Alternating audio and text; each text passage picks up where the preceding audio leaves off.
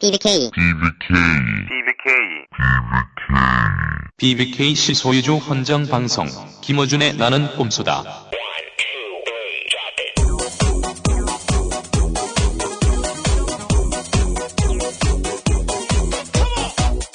BBK 실 소유주 헌정 방송 봉주 14회 시작합니다. 네, 저, 저는 주진우라고 합니다. 예. 어, 저는 주진우 기자입니다. 안녕하세요. 복 많이 받으십시오. 예. 조금 이따가 제가 그 찾아뵙겠습니다. 오후에 제가 잠깐 찾아뵙도 될까요? 그렇게 뭐 굳이 발 빼고 그럴 내 사용 상황은 아닌데. 하... 아. 진짜 기자 주진우. 그의 활극은 계속된다.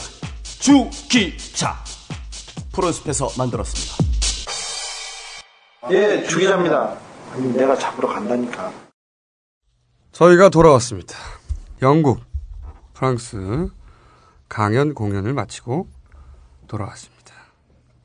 이번 유럽 강연의 최대 성과는 김용민 영어의 일치월장. 방언 터지듯 영어가 터지기 시작했습니다. 지난해 미국 강연이 있었습니다. 여러 대학을, 여러 도시를. 여러 날을 다녔는데 김용민은 한마디도 하지 않았습니다. 아닙니다. 한국말로 모든 금발의 여자들한테 한국말을 걸었습니다. 하지만 이번에는 달랐습니다. 스페인어 입국 신고서에 입국 신고를 하려던 용민이가 드디어 영어를 말하기 시작. 그 방언이 터진 사건이 있어. 그 네. 언제냐면은 도착 다음 날 아침 우리가 스테이크를 먹었어요. 그때 콜라를 줬단 말이야. 네. 콜라를 주문해서. 콜라를 네. 주문하자마자 김용민이 원샷 했습니다. 그러자 돌아서던 웨이터가 다시 돌아와가지고 리필 하겠느냐. 김용민이 한마디가 있지. 예, 리필. 그러자 웨이터가 단박에 알아듣고 바로 리필해줬어요. 바로 리필해주자. 하여튼 그 순간 화색이 돌면서 영어 방황이 터진 거야. 그리고 그렇죠. 나서 진짜 사건이 이제 다음 날 터지지 다음 날 호텔 체크인을 하는데 그 카드 키가 안 먹는 거야 용민이 거만 그래서 김용민이 리셉션에 간 거 아니야 내 카드가 작동하지 않는다 고장 났다 이 말을 하려고 영어로 시작했어 자신 있게 마이 카드 이스 씩 다시 한번 다시 마이 카드 이즈 씩. 그러니까 그, 못 알아들었습니다. 그 직원이 호텔 직원이 처음에 못 알아들었다는 거 아니야. 음. 그래서 네가 화를 냈다며. 어, 그래 막 화가 났지. 내 음. 눈빛으로도 얘기했는데. 그리고 완벽한 영어를 구사했는데. 그치? So my card is very sick. 그랬더니 그때 알아듣는 거야. 그랬더니 카드를 바꿔주더라고요. 그 카드를 네. 그시 카드를 지금도 가지고 다닙니다. 기념으로. 야, 마이 카드 이스 베르식을 음. 그 시적 허용이지. 그니까 의외나 한 거 아니야 카드를. 어. 카드가 지금 아프다. 음. 그 워낙 그 영어가 터지다 보니까 인천공항에 도착해서 말이죠. 그 이제 입국 신고할 때 여권 주세요라고 했을 때 제가 yes.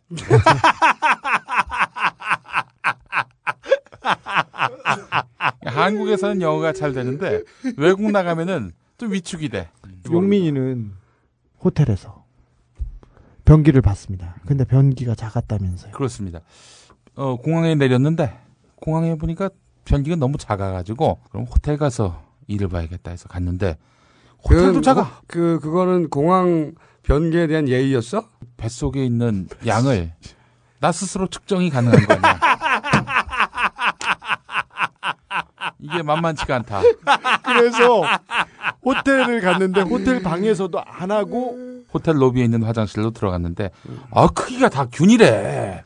아. 할수 없이 그냥 변기가 좀 작습니다. 결국 그 이제 봤는데 딱 포문을 여는 순간 이게 물밀듯이 내려오는 거야. 끊을 수도 없이 끊으려고 하니까 이미 다 나온 거야. 오, 단결력이 너무 강하다. 아, 이건 참사다. 네. 그래가지고 완전히 밀폐를 했구나. 그렇지, 밀폐했어. 콘크리트, 세멘트로 이렇게 콘크리트를 치, 칠하듯이. 그렇지. 덤프라고 하지, 덤프. 네. 그 물을 내리니까 안 내려가지. 당연하지, 밀폐를 했는데, 씨발. 근데. 어, 용기를 밀폐한 거 아니야. 근데 제가 좀, 이런 경험이 뭐 한두 번이 아니기 때문에. 노하우가 있어? 네, 노하우가 있어. 어떻게? 내가 네, 한번 막혔다. 그럴 경우에 조금 기다립니다. 뭔가 막 발로 좀 차기도 하고 여기 변기통을 진동에 의해서 이렇게 그렇그 밀폐된 데그 어떤 공기 구멍이 생기라고. 그렇지. 조금 미동이 보일 때 잽싸게 눌러야 돼. 오. 그러면 물이 내려가. 한번에는안 내려갈 거 그렇지. 그러니까 네 번 정도의 그 어, 과정이 좀. 4단계가 어떻게 돼? 아까 그러니까 이제 한 번에 안 내려가고 음. 그럼 뭐 처음에 하고 발로 차. 야 이거 중요한 문제야. 자세히 음. 얘기해. 자세하게 자세하게. 변기를 치는 게 아니라 변기 옆을 차야 됩니다. 그러면 그리고 그러면 그러면은 조금 미동할 때 잽싸게 한번 눌러줘야 돼. 그 다음에는 그러면 상당 부분 구멍이 생깁니다. 그 다음에 그때는 변기를 차는구나. 그렇지. 이 구멍이 생겨 이씨. 그러면서 세 번, 네 번 하면 연속으로. 어. 자, 자. 제가 그러면 1단 1단계로 물을 내리는 내리고 액체와 고체가 섞여 있을 때 벽을 차서 음. 공간을 만들고 그때 물을 내려서 벽을 차서 애들이 약간 정신이 혼미해져서 음. 그 그때 정신을 때. 차리게 만들면 안 돼. 잽싸게 음. 누르면 그 물과 함께 전단 더럽다 씨. 어쨌든 어 김용민 벽이 봉인 사건과 함께 기분이 풀리면서 영어를 구사하고 완벽한 문장이 튀어나오고 용블리시 책을 집필해야 겠다는 결심. 네, 거기까지 했습니다. 그러면서 영국 그 런던대 옥스포드대 강연에서 이제 용글리시와 그 다음에 성대모사를 개발하기 시작했습니다. 프랑스 소르본대까지 계속 개발합니다. 소르본 대학에서 이제 새로 개발한 거를 한번 선사했지 현장에서. 아 이건 근데 프랑스에 있는 양반들이라야지 이 느낌이 살 텐데. 그래도 프랑스에서는 터졌는데 여기서 또 터지는지 맛배기만 보여주죠. 그래도. 예. 이건희 삼성전자 회장. 재용아, 루이비똥이 누구 똥이냐? 아유 이 회장 초똥 무식해. 루이비똥이 누구 똥이냐니? 루이똥이지. 아니 그 정 회장님은 여기가 어딘지나 아시고 잘난 척이세요. 참작고 계세요. 재용아, 여기가 그 유명하다는 소보로 대학이냐? 아니 이 회장 무슨 말을 그렇게 촛같이 해? 아니 그 정 회장님이 파리에 대해서 뭘 안다고 사사건건 시비세요? 여긴 정말 몹쓸 사람들이 사는 동네예요. 에펠탑이 뭐야 에펠탑이 애비가 돼가지고 지금도 이게 유치한데 그때는 또 빡빡 터졌어 이거 하긴 여기만 오면 위아래가 없어지더라고 우리 몽준이도 말이야 여기 와가지고는 내 앞에서 애비양 애비양 하는데 몽준이 개새끼 한국에서도 터질까? 어? 그 파리에 계신 분들은 거기서는 진짜 빵빵 터졌는데 이거. 현, 현장과 뭐 현지 그리고 그 분위기에 따라 달라지는. 그러니까 에비앙 에비앙이 빵빵 터졌는데. 유치하더라도 한번 들어보세요. 조준호 왜? 경찰청장 조현호야. 알아 다. 저거 항공 타고 갔다 왔나? 아니 중간에 탔어. 요 저거 조준호 왜? 유럽 갔다 오니까 패션이 달라졌군. 그래? 마치 귀조가 타. 여기서는 아무나 조카타. 야 조카터 이후로 없어 조카터 이후로? 조진호. 왜? 조카 예프 선수. 90년대 중반부터 2000년대 중반까지 프랑스의 그 대표 포워드였습니다. 골잡이였습니다. 유, 리 조르카예프입니다. 조르카예프. 프랑스 현지식으로 하나 만들었나. 절렇게 F. 런던 그리고 옥스포드 계신 분들 덕분에 강연 무척 잘 했고요. 감사함을 전하고 그리고 프랑스 프랑스 파리에 계신 분들 덕분에 또 강연 성공적으로 잘 줄었습니다. 감사합니다. 그 모든 일정을 준비해 주신 분들에게 다시 한번 감사드리고 저희가 이렇게 해외 공연 강연을 하는 이유가 해외에서 투표하기가 사, 상당히 어려워요. 네네. 일부러 어렵게 만들어놨어. 씨발. 구조적으로 음. 대단히 어렵습니다. 직접 영사관이나 대사관에 가서. 예를 들어서 영국에서는 투표할 곳이 한 곳이야. 네. 영국 이 우리보다 크다고. 우리나라 전국에 투표할 곳이 한 곳이라고 생각해봐. 프랑스도 한 곳입니다. 더군다나 대사관 영사관을 직접 가야 돼요. 직접 가서 등록을 하고. 만약에 런던에 있는데. 직접 가서 투표를 해야 됩니다. 두 번 가야 됩니다. 만약에 스코틀랜드에 사는데. 비용도 엄청 깨죠. 근데 학생, 특히 젊은 사람들. 이거 어렵거든. 아르헨티나 앞에 있는 포틀랜드 섬, 카나리아, 뭐 그런 영국령, 프랑스령 그런 섬에서도 직접 런던이나 파리로 와야 됩니다. 투표를 하려면 그러 그러니까. 수도 런던으로 비행기 타고 건너와서 투표하고. 네, 대단히 어렵습니다. 직접 와야 돼요. 그러면 20, 30대 유학생들 혹은 자리 막 잡은 사람들. 거기 있는 사람들은 그 어렵거든. 그날 휴일도 아니라고. 대단히 큰 돈입니다. 그러니까. 근데 그렇지. 거기는 쉬는 날이 아니잖아요. 그렇죠. 쉬는 날도 아니야. 쉬는 날도 아닌데다가 거기까지 오려면 교통비, 음. 시간, 일하고 있으면은 휴가를 내거나 얼마나 어려워. 우표를 받지도 않아요. 그렇게 어렵기 때문에 일부러 이렇게 만들어 놓은 거지. 어렵더라도 반드시 투표를 해달라.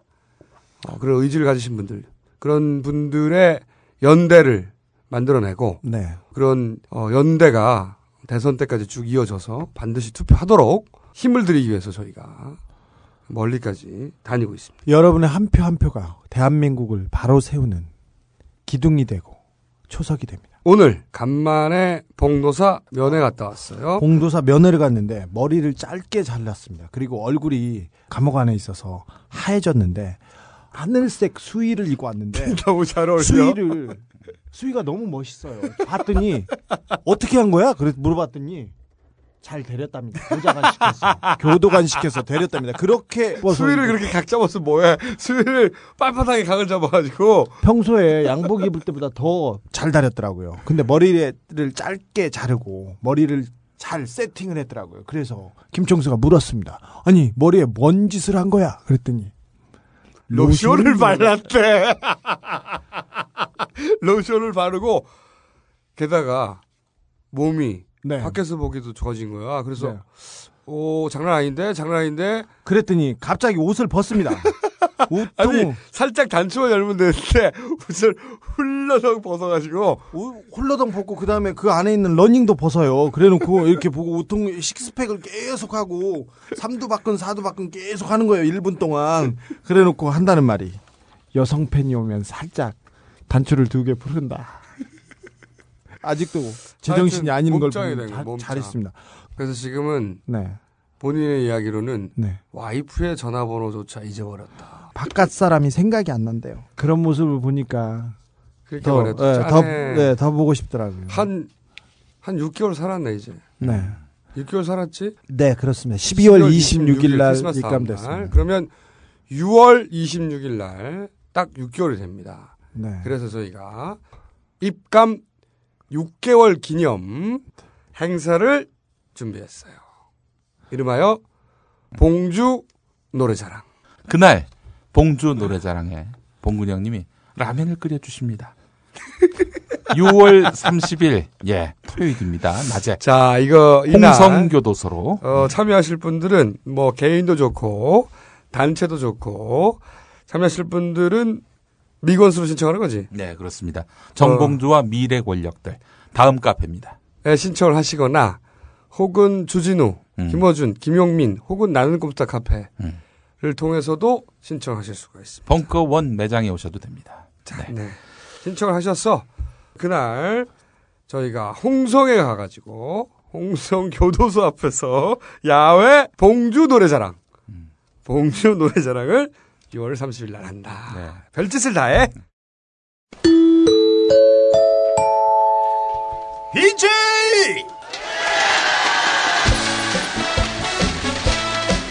DJ 노래자랑이 6월 30일 토요일 홍성교도사 앞에서 열립니다. 정봉주 전 의원 석방을 위한 아름다운 하모니가 연출될 이 자리에 여러분을 초대합니다. 나꼼수 3인방과 봉군이요 여러분과 함께합니다. 참가 신청과 문의는 다음 카페 정봉주와 미래 권력들을 이용하세요.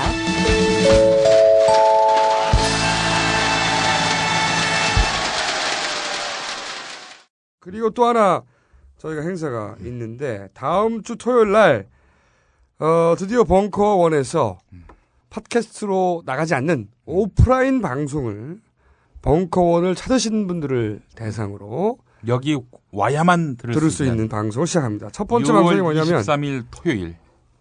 6월 23일 토요일 어, 아닌 밤중에 주진우 쇼부터 시작합니다. 네, 첫 방송. 네. 이때 이런 루머가 있어.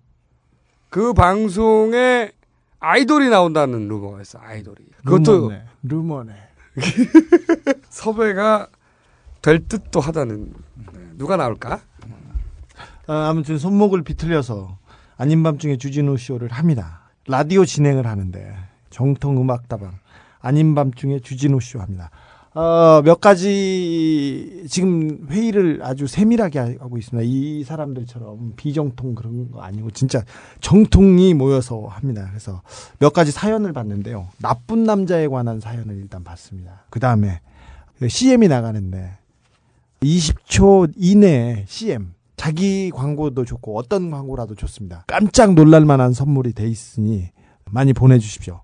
보내실 곳은 벙커원 딴지 com 우리 저 김호준 총수는 전화로 상담을 받는. 그래서 요즘 벙커에다가 공중전화 부스를 만들라고 그래. 그래서 전화해가지고 여기서 상담을 받는 거지. 아 그리고 듣고 싶은 노래도 같이 보내주십시오. 네.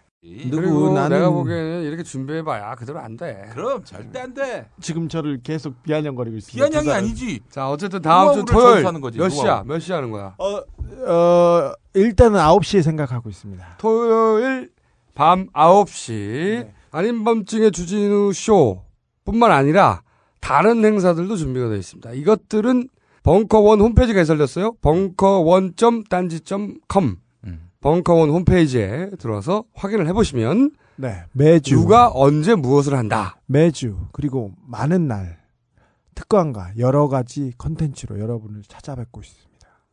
자 그러면 이제 각하의 속마음 연설 나갈 차례인데 예. 제가 각하의 속마음 연설 만들려고 매번 청와대 홈페이지 들어가서 라디오 연설 듣잖아요. 라디오 연설을 듣잖아요. 거의 유일하게 들을 거예요. 우리나라에서 캡처를 해오는데 오이 네. 봤더니 요번에 갔더니 없던 글귀가 딱 보이는 거예요.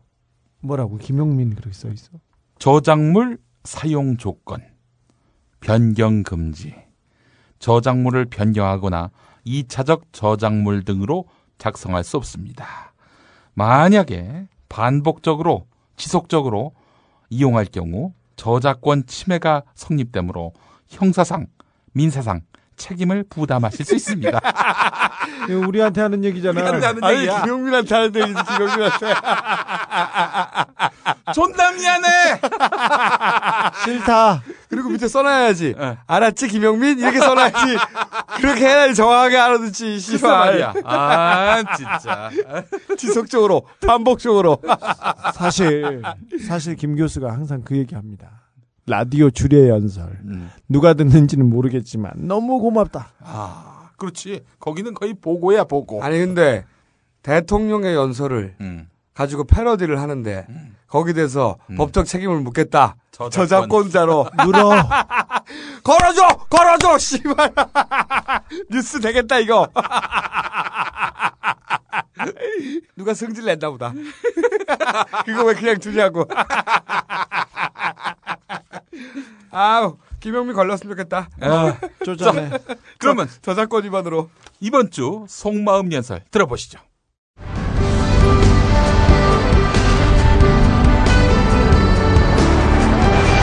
지금부터 이명박 대통령의 속마음 연설을 보내드립니다.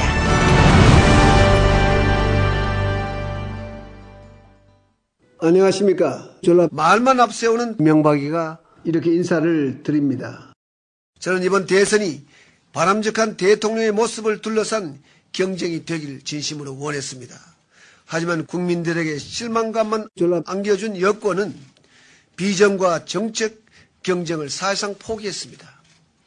그들 이번 선거에서 오직 기댈 것은 하나 정복주의 정치 공작밖에는 없습니다. 늘 그래왔던 지나친 여당의 아니면 말고식의 정복주의 음해와 흑선 선전도 문제이지만은 이들의 주장을 그대로 반복하는 박근혜 전 대표 더 큰 문제입니다. 국제사회가 대통령 제에게 변화를 요구하듯이 선진국 대열에선 대한민국에서 박근혜 전 대표 또 변해야 되겠습니다. 하지만 정치 공작을 통해 정권을 탈취하려는 불순한 기도에 대해서는 박근혜 전 대표와 함께 뜨거운 박수를 보냅니다. 옛말에 진실이 한뼘 가는데 거짓말은 지구를 한 바퀴 돈다는 말이 있습니다. 저로서는 이 말이 참으로 실감나는 것입니다. 차명재산이 있다. 당시 서울시장에 출마하기 직전에 바로 그 시점에 제가 공금 횡령이나 주가 조작에 가담했다는 이른바 BBK 의혹도 마찬가지입니다. 이런 역들이 모두 온 세계가 다 알고 있는 진실입니다. 하지만 진실을 아는 국민들은 그렇게 많지 않은 것 같습니다. 진상규명이 기대만큼 신속하게 진전되지 않아 답답하고 안타까운 마음입니다. 자, 드디어 대선 레이스의 스타트 라인. 스타트 라인이 그려졌다. 첫 스타트는 조경태 의원. 음. 네, 부산의 삼선. 네. 그리고 손학규 전 대표 14일, 음. 문재인 17일 일요일. 근데 특이하게 문재인 의원은 그날 오후 5시에 특이하게도 경희대 평화의 전당에서 이야기 콘서트를 또 따로 연다고 합니다. 네. 왜 출마했는지 직접 듣고 싶으면 어, 오후 5시 경희대 평화의 전당으로 가면 된다.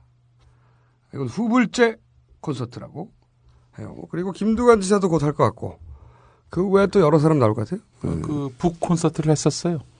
아 김두관 지사는 네, 출판 기념회. 출판 기념회. 네. 이도 정치인들이 음. 출마할 때 왜 이렇게 출, 출판 기념회를 하나 몰라. 근데 근데 사실은 할 게 없어. 그렇지. 뭐 가장 그래도 좀 무난한 그런 행사니까. 나는 뭐안 했어. 잘했어. 그렇게 많은 베스트셀러를 냈는데도 불구하고 잘했어. 에라이. 가서 책을 읽어보면 그 사람을 잘 알 수 있으니까. 누가 읽어봐 근데 그걸. 안 읽어봐 그거. 뭐 정치인들 쏟아지는 책은 읽기 어렵. 주기자 정도 돼야 읽지. 씨발 오랜만에 오랜만에 쓱 들어왔어. 깔딱이 쓱 들었다. 하여튼 출판 기념회 했고 새누리에서는 이제 어, 경선룰 가지고 네. 어. 경선룰 가지고 지금 어, 난리 비박 음. 네. 비박들이 국민 경선제 수용하라고. 네네. 네. 어 그러나 어 본적도 박근혜, 않고 있습니다. 박근혜 의원 쪽에서는 꼼짝도 아니, 꼼짝도 박, 박근혜 의원 쪽이 아니라 한나라당에서 꿈쩍도 안 하고 있어요 새누리당. 그러니까 하긴 새누리, 새누리당. 새누리당 자체가 이제 당내 모든 주요 조, 요직을 친박들이 다 뭐, 어, 독식했기 때문에 최고위원까지 거의 다 장악했습니다. 국회의장까지. 보통 네. 나눠주는데 네. 싸그리다. 네. 어, 독식을 했기 때문에 사실상 새누리당은 박근혜 당이 맞습니다. 이제 음. 완전히. 음. 어, 그래서 박당이 돼서 박당. 음, 비박 다섯 명이 완전 국민경선제로 가지 않으면 자기들은 안 나가겠다. 그랬는데도 들은 척도 안 해. 이재호 비박계 대선 주자. 어, 일방적으로 어, 우리가 할 테니까 따라오라는 이야기는 당을 걱정하는 많은 사람들로 볼 때는 매우 염려되는 점이 많습니다. 김재원 친박계 재선 의원. 박근혜 위원장은 변화에 저항하는 어, 기득권 수호자라는 이미지를 더 씌우기 위한 정치적인 어떤 목적의식 아래 반사 이익을 얻기 위한 수단으로서 이 문제를 거론하고 있다라고 생각하고 있습니다. 그게 왜 그러냐면 내가 보기엔 일종의 트라우마가 있는 것 같아. 예전에 아, 지난번 그렇지 이명박 박근혜 음, 네. 음. 당내 경선 2007년에 음. 그때 이제 여론조사상으로는 음. 박근혜 의원이 이기고 있었단 말이지. 그런데 경선에서 결국 졌잖아. 네. 경선 누리 어쩌고 한참 싸우다 결국 졌단 말이야. 거기에 대한 트라우마가 아주 깊은 것 같아요. 그 전문가들이나 정치 평론가들은 그 지난번 경선에서 뭐 이기고도 진 트라우마라고 얘기하는데 제가 보기에는 박근혜 대표가 박근혜 전 대표가 누구 말을 들어서 이렇게 바꾸거나 누구 말을 수용한 적이 거의 없어요. 생각해 보십시오. 따지고 보면 그래. 진짜. 네, 아예 없어요. 음. 어쨌든 새누리는 그래서 사실상 경선이 없이 갈 가능성도 있다. 네. 라고 보여지는 상황. 사실 이 박근혜 의원이지 이제 의원이라고 불러야지. 네. 전 위원장. 박근혜 의원. 그럴 필요가 없죠. 의원이잖아 그냥. 네. 아무것도 없으니까. 근데 박근혜 의원인데 당은 박근혜 거야 이미. 근데 그 전에도 박근혜 거였습니다. 그때는 반만 박근혜 거였는데 네. 완전 박근혜 거지. 박근혜 의원의 최근 행보를 보면 졸라 재밌어요. 너무 많이 노출되면 과거의 이해창처럼 대세론 한참 달리다가 어, 국민 여러분 안녕하십니까? 이회창입니다. 왜 어, 자꾸 이렇게 저를 부르십니까? 이 무능하고 부패한 어, 대세론을 무시했던 놈들 창자를 뽑아다가 씹어먹고 싶습니다. 창자 이회창 선생이었습니다. 어. 창자를 씹어먹다 이런 발언을 해가지고 그때 응. 화제가 됐었지. 2002년이었나? 2002년 때. 어, 우리 저 김호준 총수는 어느 학교 나왔습니까? 왜나 쳐다봐? 아, 아, 주 기자는 서울대 나왔지요. 못 나왔어요. 어, 아니 그 서울대도 못 나오고 어떻게 기자를 합니까? 창자 이해창 선생이 기자들한테 대놓고 그 대학도 못 나오고 기자하느냐고 얘기했던 적이 있습니다. 음. 그래, 그래서 2002년에 화제가 음. 네. 비난을 듬뿍 받았다. 진짜 그렇게 생각하는 거였습니다. 근데 어쨌든 피로감이 누적된다고 노출 피로가 음. 노출 관리에 지금 우리 박근혜 의원께서 음. 들어가셨는데 보면은 종북 이런 거 발언할 때 쏙 나와요 한번 음. 쏙 나와서 한번 딱 얘기하고 음. 기본적인 국가관을 의심받고 있고 또 국민들도 불안하게 느끼는 이런 사람들이 국회의원이 돼서는 안 된다고 생각을 합니다.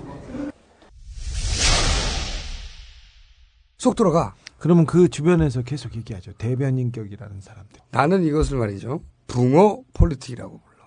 먹이가 있을 때 수면 위로 빼꼼 올라다가 뻐끔 한번 물고 쏙 들어가. 수면 아래로. 뻐끔 뻐끔 뻐끔 정치다. 근데 박근혜 의원은 본인이 이제 반 대통령이기 때문에 사실상 그렇지.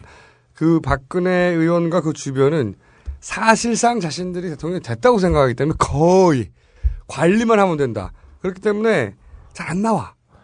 방점 찍어줘야 된다 싶을 때 톡 튀어나와가지고 한번 콕 찍고 다시 수면으로 가라앉아요. 그래서 붕어라는 거 아니야, 내가.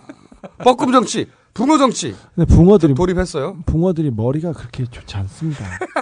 그래 나오는 발언 그리고 지금 쏟아내는 발언 보면 대단히 문제가 많습니다. 그 주변이 특히 네. 어, 올드해 보면 네, 이, 네.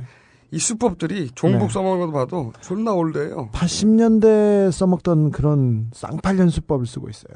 그러면서도 잘했다고 생각하는 것 같아요. 그렇죠. 작전 짜는 거 네. 자기가 말하면 조중동을 비롯한 언론에서는 크게 써주거든요. 그러면 아 잘했구나. 뭐 그렇죠. 그렇게 생각을 마치 80년대처럼 하고 있는 듯이 보인다. 다행이야. 네. 네. 늙어가지고 네. 그 사고가 그 주변의 사고가 늙어 참 다행이에요. 붕어들 머리 안 좋다. 자 이것을 바로 붕어 폴리틱이라고 명명하겠습니다. 저희는 뻐끔 정치. 내 곡동이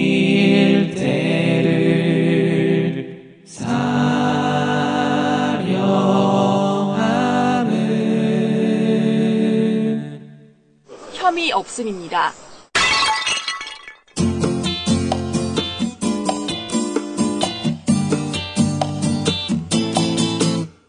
검찰은 이명박 대통령의 아들 시형 씨가 시가보다 싸게 땅을 산 것은 그린벨트가 풀리면 경호처 지분만 땅값이 오를 것으로 보여 시영 씨의 분담금을 줄여줬다는 해명을 받아들였습니다. 이게 업무상 배임죄에 해당하는데요. 일정 경제 범죄 가중처벌 등에 관한 법률로 어, 가중처벌이 될 수 있는 그런 상황이에요. 시영 씨가 매입에 직접 나섰기 때문에 부동산 실명제법 위반은 아니라는 판단도 비판을 받습니다.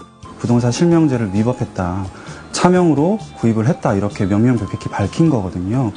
민주당은 봐주기 부실 수사로 일관하던 검찰이 검찰이 검찰이기를 포기한 일이며 모르겠네 정말 난 모르겠어 도대체 무슨 생각하는지 그리고 최근에 주진우 졸라 열받는 뉴스 내곡동 네 뉴스 나왔어요 음. 결국은 모두가 다 무혐의 꽝꽝꽝 아니 어떻게 어 이런 이런 수사 결과를 나는 적어도 적어도 한 사람 정도는 뭘 걸어줄 줄 알았어 최소한 각하를 포함한 7명 모두 불기소. 불기소가 불구속이 아니라 불기소야, 불기소. 모두 무혐의. 무혐의. 저는 6월인데 어버이 은혜 노래가 생각나더라고요. 진짜 바다보다 어버이, 넓고 어버이의 깊고, 은혜 하늘보다 더 높고 넓은. 어, 아, 어, 내가 보기에는 검찰이 이름 바꿔야 돼. 법무법인 청와대. 법무법인 청와로 이름을 바꿔야 돼. 좋겠다, 씨발. 니들은 전에 서로 친해가지고. 네. 응? 근데 기본적으로 서울중앙지검 형사 1부인데일 명의 피고발인 중에 단 한 명 청와대 전 경호처장만 소환하고요. 수사를 마쳤습니다. 이 대통령의 아들. 그러니까 실질적으로 이득을 본 땅을 샀다는 이 대통령의 아들 시영 씨는 서면 조사만 했습니다. 서면 조사만 했는데 송찬엽 1차장 검사가 브리핑을 하면서 한마디 합니다. 아기가 딱딱 떨어맞아서 아기가 딱딱 맞아가지고 추궁할 게 없어서 안 불렀답니다. 화면을 보니까 와, 이런 넓은 이런 높은 아니 이게 진짜 어버이 같은 은혜. 그 해명을 보면 진짜 기가 막혀. 해명을 보면은 이게 간단하게 말해가지고 각하 퇴임 후의 사전인데 그걸 각하가 아니라 아들 명의로 샀다는 거 아니야. 그렇습니다. 그러면서 청와대 경호처와 함께 돈을 나눈 거 아니야. 음. 돈을 나눴는데 각하의 아들은 싸게 사고 경호처는 돈을 많이 냈습니다. 저는 15억 이상의 최소한 15억 가량의 이득을 어, 각하의 아들이 본다고 이렇게 했는데 그 검찰에서 발표하는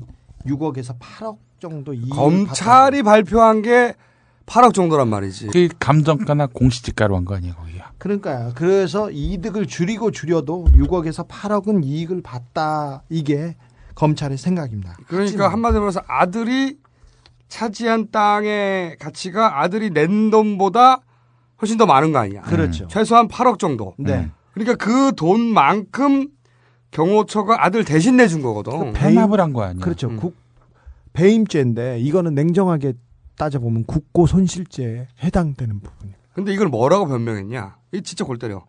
사저가 들어서면 나중에 땅값이 오른다 이거야. 음. 그렇죠.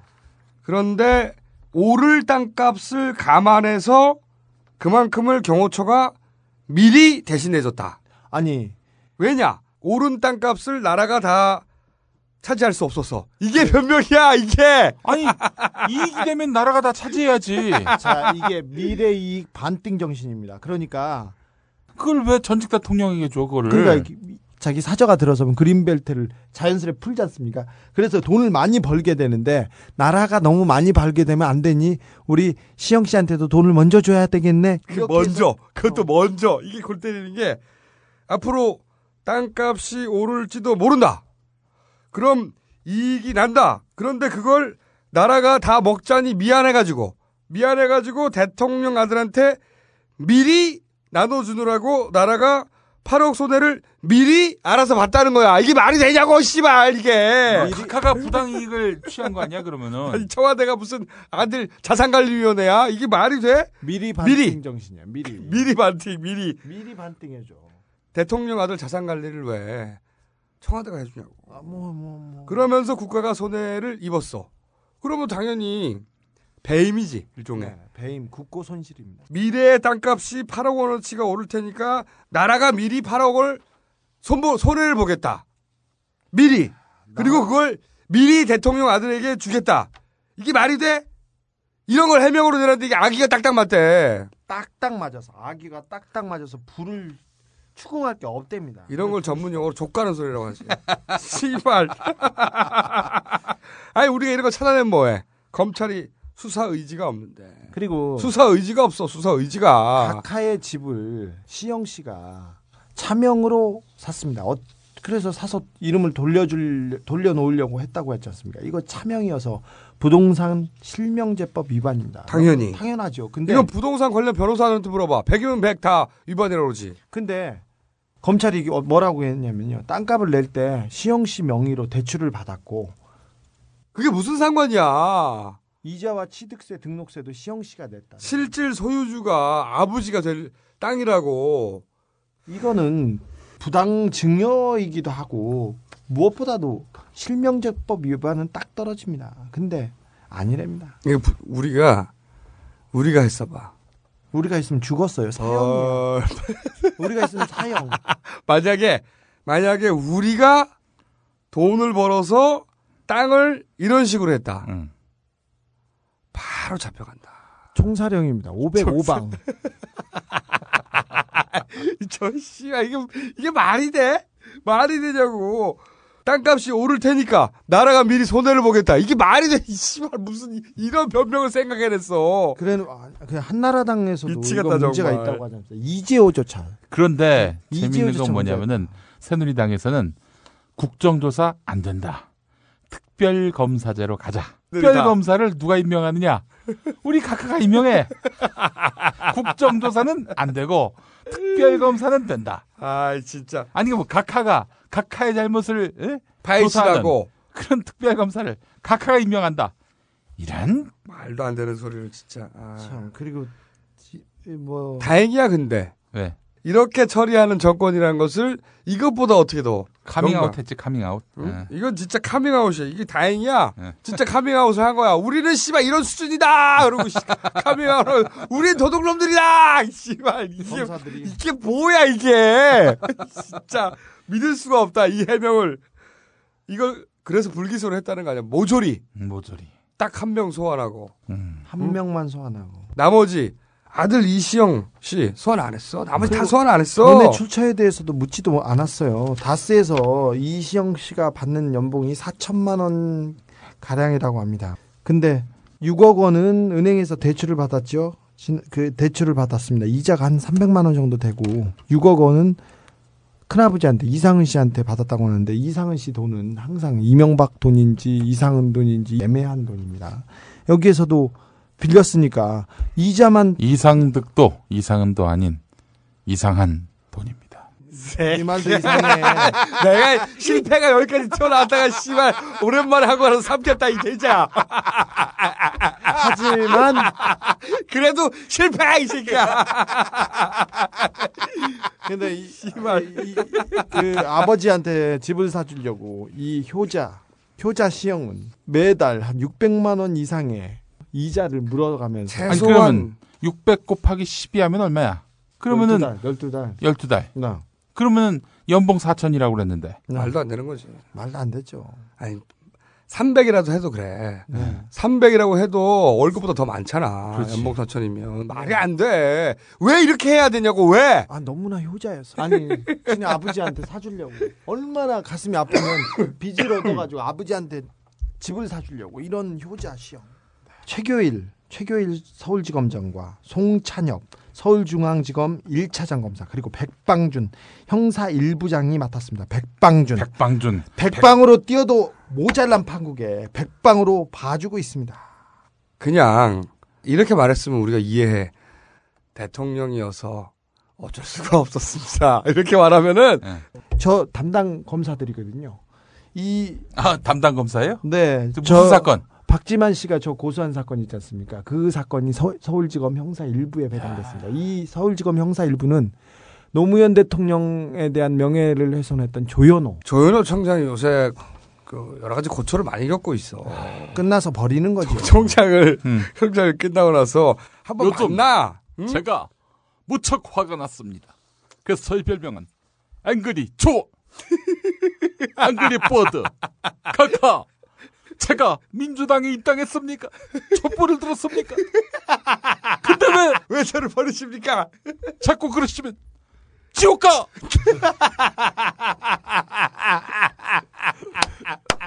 자, 어, 형사 1부에서, 형사 1부에서 그 조현호 청장을 1년 10개월 만에 불렀습니다. 1년 10개월 동안 부르지도 않고, 뭐도 안 하다가 그, 그, 당시에 뭐를 했냐면요.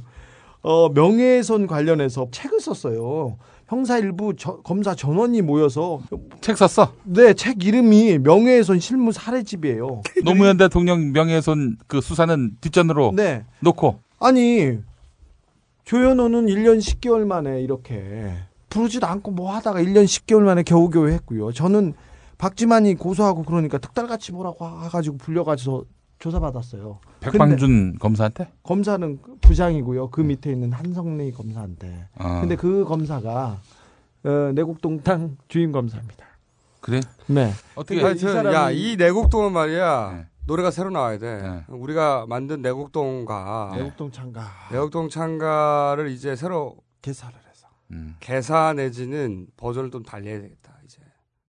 내곡 사건이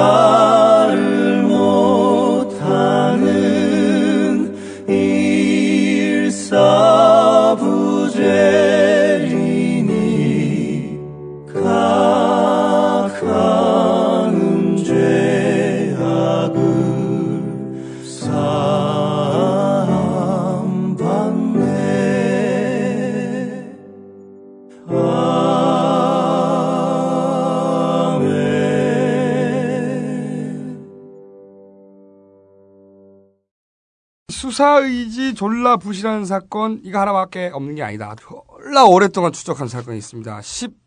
126 부정선거 사건. 음. 이거 가만히 한번 짚어줘야 돼. 우리 몇 개월째 도대체. 음. 우리가 그렇게 이것은 20대가 우발적으로 저지른 게 아니다. 디도스만으로 일어날 수 없는 일이다. 술 먹다가 20대 청년들이 갑자기 선관위를 때레삐까에 하면서 디저스 공격합니다. 우발적으로. 그런데 검찰은 뭐라고 하냐면 20대에는 그럴 나이다. 자, 그럼 특검이 내부 조력처를 찾고 거기서부터 윗선을 밝혀낼 것인가? 그럴 것인가? 아니라는데 500원 걸고 추가로 또 500원 더 겁니다. 보통은 500원만 거는데 고장난 차도 가러 거기다. 지금부터 특검이 밝히지 않을 것으로 강력하게 추론되는 네. 중요한 포인트 몇 가지 저희가 짚겠습니다. 이 사건이 왜 20대가 우발적으로 일으킨 사건이 아니냐? 이 검경이 발표한 시나리오는 10월 26일 선거 바로 전날 술을 먹다가 전날부터 당일날까지 이어지는 술자리 네. 그 자리에서 20대 몇 명이 갑자기 우발적으로 때리삐까에 네. 해가지고 선관위를 뒤져서 공격을 했다. 네. 이거잖아. 검찰이 부연 설명하기로는 20대는 그럴 나이다. 그런데 이 선관위를 공격한 이 공격팀 20대들 이 5일 전에 20일 날 선관위에 접속한 기록이 있어요. 그렇습니까? 그렇습니다. 이것은 검찰 기록에도 나옵니다. 네. 검찰도 알고 있었어. 네. 수사 기록 8,857페이지. 8,857페이지입니다. 디도스를 공격한 20대들이 20일 날 오후 6시 9분 사전 테스트를 했습니다. 선관위에 접속을 했어. 미리 이게 아주 재밌어요. 왜냐하면 그 1분 전인 20일 날 오후 6시 8분에 박희태 비서 김태경 네. 씨가 구속됐죠. 최구식 비서 공현민 네, 씨에게 네. 전화를 했어요. 네. 기록이 남아 있습니다. 그리고 같은 날 오후 6시 11분에 박기태 전 국회의장의 비서 김태경 씨가 방금 이야기한 통화를 한 공현민 씨를 거쳐서 이 20대 공격팀에게 천만 원을 지급합니다. 이걸 다시 시간수로 다시 재배치를 하면 박기태 최구식 비서관들이 통화를 하고 1분 뒤에 공격팀이 선관위에 접속을 하고 2분 뒤에 돈이 입금됐다고. 어... 시간선으로 정리를 하면. 네. 이거 그리고 검찰도 알고 있어요. 검찰 네. 수사 기록이 나온다니까. 저희가 수사 기록을 보고 얘기하는 거지. 지금 우리가 소설을 쓰는 게 아니다. 네. 수사 기록에 있습니다. 네. 추론이 아닙니다. 최소한 5일 전에 계획된 정황이 나오잖아. 돈이 건너왔어. 요 이걸 보고도 어떻게 당일날 갑자기 우발적으로 했다고 미리 접속해봤고 동굴에도 딱그 시간이 맞춰서 일어났고 그런데도 여태까지 계속 20대가 당일 밤 우발적으로 일으킨 사건이다. 이렇게 발표가 된 채 뒤집어지지가 않고 있어요. 계속해서 네. 경찰도 그랬습니다. 수사 20대가 그냥 우발적으로 한 일이고 배우는 없었다. 배우는 절대 없었다고 수사 결과를 발표합니다. 검찰 역시 배우가 없다. 윗선 규명은 신의 영역이다. 이렇게 해서 계속 가이드라인을 그죠 최소한 접속 기록만 가지고도 네. 왜냐하면 이 20대는 정치에 전혀 관심 없고 네. 선관위가 뭐 하는 데인지도 모른다고 진술을 했어요.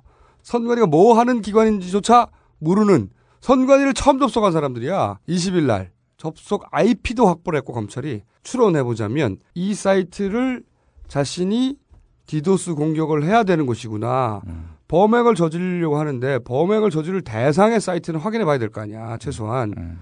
그전후로 통화와 입금의 기록이 있다니까. 아, 선관위만 사전에 접속한 것이 아니다. 20, 26일 새벽 먼저 공격했던 원순닷컴.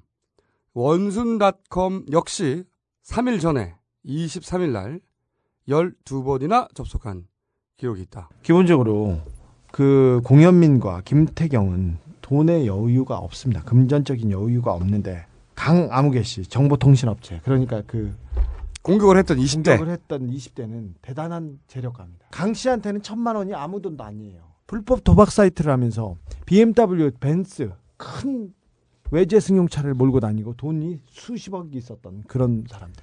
자, 그러니까 특검은 이것이 5일 전에 접속을 해봤고 그때 돈거래가 일어났다. 이 사실에 대해서 이것이 우발적이 아닌 것으로 보이는데라고 묻기 시작해야 되고 이 부분을 조사해야 되지.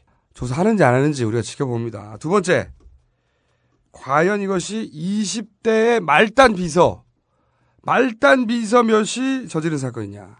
아니다라고 응? 저희가 올 초부터 얘기를 했어요. 얘기했습니다. 올 그리고 초에 심지어 저희가 제3의 인물을 하나 밝히기도 했어요. 4급이라고 하면서 수사 기록에 등장하지 않는 4급이 있다. 네. 4급을 외쳤어 우리가 그 4급이 이 사건에 연루되었을 가능성이 대단히 높다. 그렇습니다. 복수의 정황이 뒷받침하고 있다. 이렇게 저희가 올 초부터 얘기를 했는데 자 오늘 그 4급에 대한 디테일 얘기합니다. 어, 이 4급 20대 아닙니다. 30대 비서관도 아니고 보좌관입니다. 이거 하나만 하더라도 이게 사실로 밝혀진다면 철없는 20대가 그날 밤에 우발적으로 했다. 이 시나리오가 깨지는 거지. 네, 완전히 무너집니다. 완전히 무너지는 거죠. 이 사람이 이 사건에 연루되었다고 볼 수 있는 정황 네. 한두 가지가 아니에요. 네. 그때 그 당시에 1차 술자리에 있었던 것으로 보이고 그 다음에 이 사람들을 그러니까 시, 어, 지금 구속된 주범들을 움직일 만한 위치에 있었다고 얘기했습니다. 그리고 사건이 터지자 그 보직을 바꿔줬다. 여기까지는 얘기했습니다. 그렇죠. 어, 이제 다시 되돌려 보면 네. 사건 초기부터 선관위에서 벌어진 일이 디도스만으로 가능하다고 주장했던 민간 전문가가 있었어요. 그렇습니다. 모 전문가가 있었는데 MBC나 방송 인터뷰에 나와서 페이지 디도스라는 신조어를 만들고 가능하다고 기술적으로 가능하다고 주장하던 사람이 있었습니다. 네, 모 씨가 시사 매거진 2580부터 시작해가지고 언론 인터뷰를 쭉 시작했는데 그때 우리가 뭐라 그랬냐면 그 방송에 출연 섭외 혹은 권유 혹은 어레인지를 이 사급이 한 것으로 보인다. 그렇죠. 그런 정황이 있다. 네. 라고 얘기를 했습니다. 그런데 최근에 어, 그 페이지 디도스를 주장했던 이 모든 것이 디도스몬으로 가능하다고 주장했던 음. 민간 전문가 자신의 트윗에다가 이런 글을 남깁니다. 2012년 6월 2일 새벽 1시 12분 제가 그대로 읽겠습니다. 시사 매거진 2 5 8 0에 출연한 것은 4급 보좌관이 지시해서 인터뷰한 것이고 선관위 디도스는 낙검수 주장이 다 맞고 페이지 디도스는 없는 것입니다. 대국민 사과드립니다. 오. 어. 이렇게 썼어. 오. 한 명뿐이었죠 이 사람. 디도스만으로 모든 일이 벌어졌다고 공개적으로 방송에 나와서 주장한 민간 전문가는 이 한 사람이었습니다. 이 사람이 근데 한나라당 보좌관 때문에 인터뷰를 해줬다. 이 말을 이실직고했다는 거 아닙니까? 4급 보좌관이 지시해서 인터뷰한 것이고 지시해서 4급 보좌관이야. 이렇게 썼고 4급. 네. 그러나 이 트윗이 유일한 정황이 아니다. 네. 계속 이게 좀 복수의 정황이 있고 그 복수의 정황이 몇 가지 겹치길래 우리가 4급이란 존재에 대해서 얘기를 했는데 그 중에 또 다른 정황을 이야기하는 사람과 직접 인터뷰를 했습니다.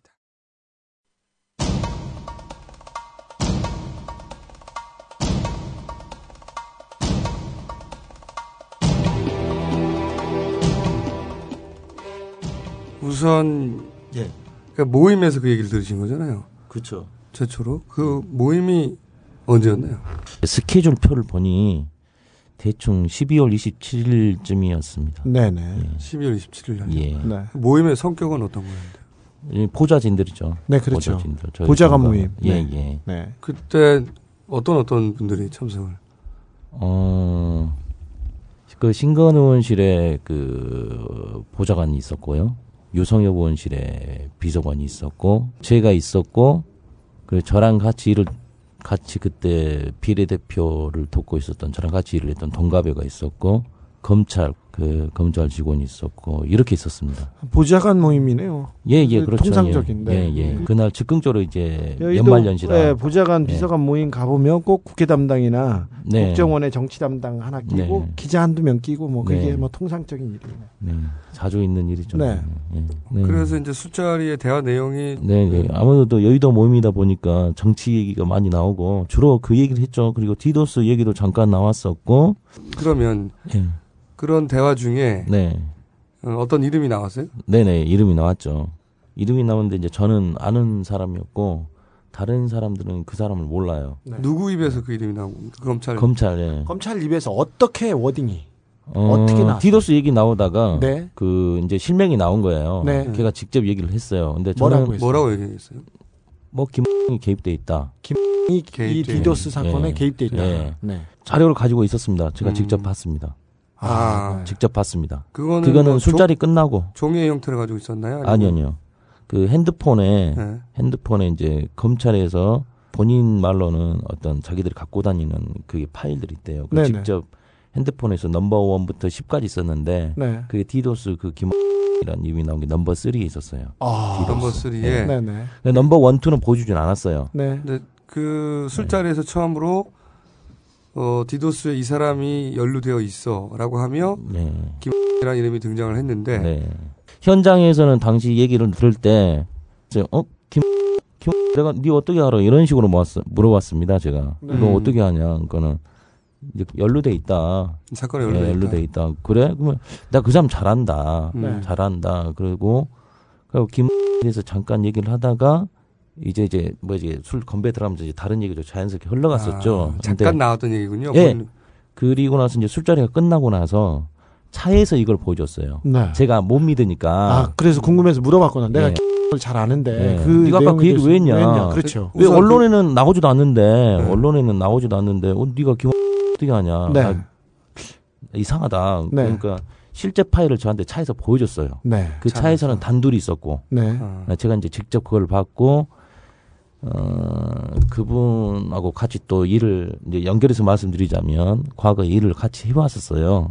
씨와. 예. 네. 고. 그래서 바로 김원이 머리에 들어갔고 예. 네. 그 사람을 어떻게 하느냐 예. 술자리에서 그 정도 얘기하고 다른 예. 화제로 넘어갔는데 예. 계속 궁금해서 이제 차를 타고 나서는 예. 그 사람에서 어떻게 하냐 자세히 그렇죠. 물어봤다. 예, 그렇죠. 그래서 파일을 보여주더라. 네. 그 넘버 쓰리 파일 열어서 보여줬더니 내용이 뭐였던 거예요? 내용은 그 디도스 사건에 김 이게 이름이 찍혀 있고 그때 이제 사무총장실로 자리 이동을 했어요. 인사 이동을 했는데 그렇죠. 그 날짜까지 정확히 알고 있었고 네. 의장실에 있다가 네, 의장 네. 의장실에 있었고 의... 그게 이제 디도스 때문인지 어쩐지는 모르겠는데 아무튼 그 시기에 인사 이동이 있었어요. 그렇죠. 예. 근데 그러 국회의장실에서 국회 예. 그 사무총장실로 예. 옮겼다. 그때 시점이 언제냐면 박기태 의장실에 디도스 연루자가 있다고 해서 이름이 나온 사람이 있었잖아요. 그렇죠. 그때, 그렇죠.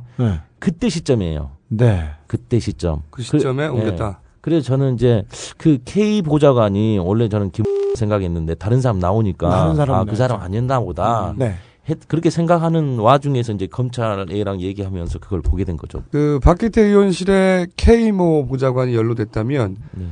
혹시 김 씨가 아닐까라고 혼자 네. 의심하셨다고 하, 셨는데그 이유가 뭔가요? 그분이 그 그런 분들하고도 많이 친분 관계를 가졌기 때문에 그런 분들이라고 하면 그러니까 이제 전략 기획을 좀 잘하는 분들 음, 뒤에서 아무, 예. 지금 시각은 57분입니다. 언제나 당신 곁에 BBK 실소유 접찬 57분 소송 정보입니다. 허경영 씨 이후 아마 처음일 겁니다. 박근혜 새누리당 전 비상대책위원장이 직접 고소했습니다. 김어준 총수와 주진우 기자 그리고 박지원 민주통합당 비상대책위원장을 말이죠. 박근혜 위원장 자신과 부산저축은행 로비스트 박태규 씨가 만났다고 말한 점을 문제 삼은 겁니다. 허위 사실로 명예훼손을 했다는 이유죠. 한편 박근혜 전 위원장의 동생 박지만 씨도 김어준 총수와 주진우 기자를 명예훼손 혐의로 추가 고소했습니다. 자기와 박태규 씨가 만난 적이 없는데 만났다고 이야기했다는 이유로 말입니다. 작년에 박지만 씨는 아버지인 고 박정희 전 대통령의 명예를 훼손했다며 주진우 기자를 고소한 바 있었죠. 박남매의 활약이 참 대단합니다. 낙곰수와의 한판 승부, 개봉 박두입니다. 이상 한상대 통신원의 제보였습니다. 참, 조현우 전 통신원, 곧재판장에설 것으로 보인다는 소송 정보도 전해드립니다. 소송정보센터에서 이쁜이까대기 리포터였습니다. 언제나 당신 곁에 I'm your 에리카. BBK 협찬 57분 소송 정보였습니다.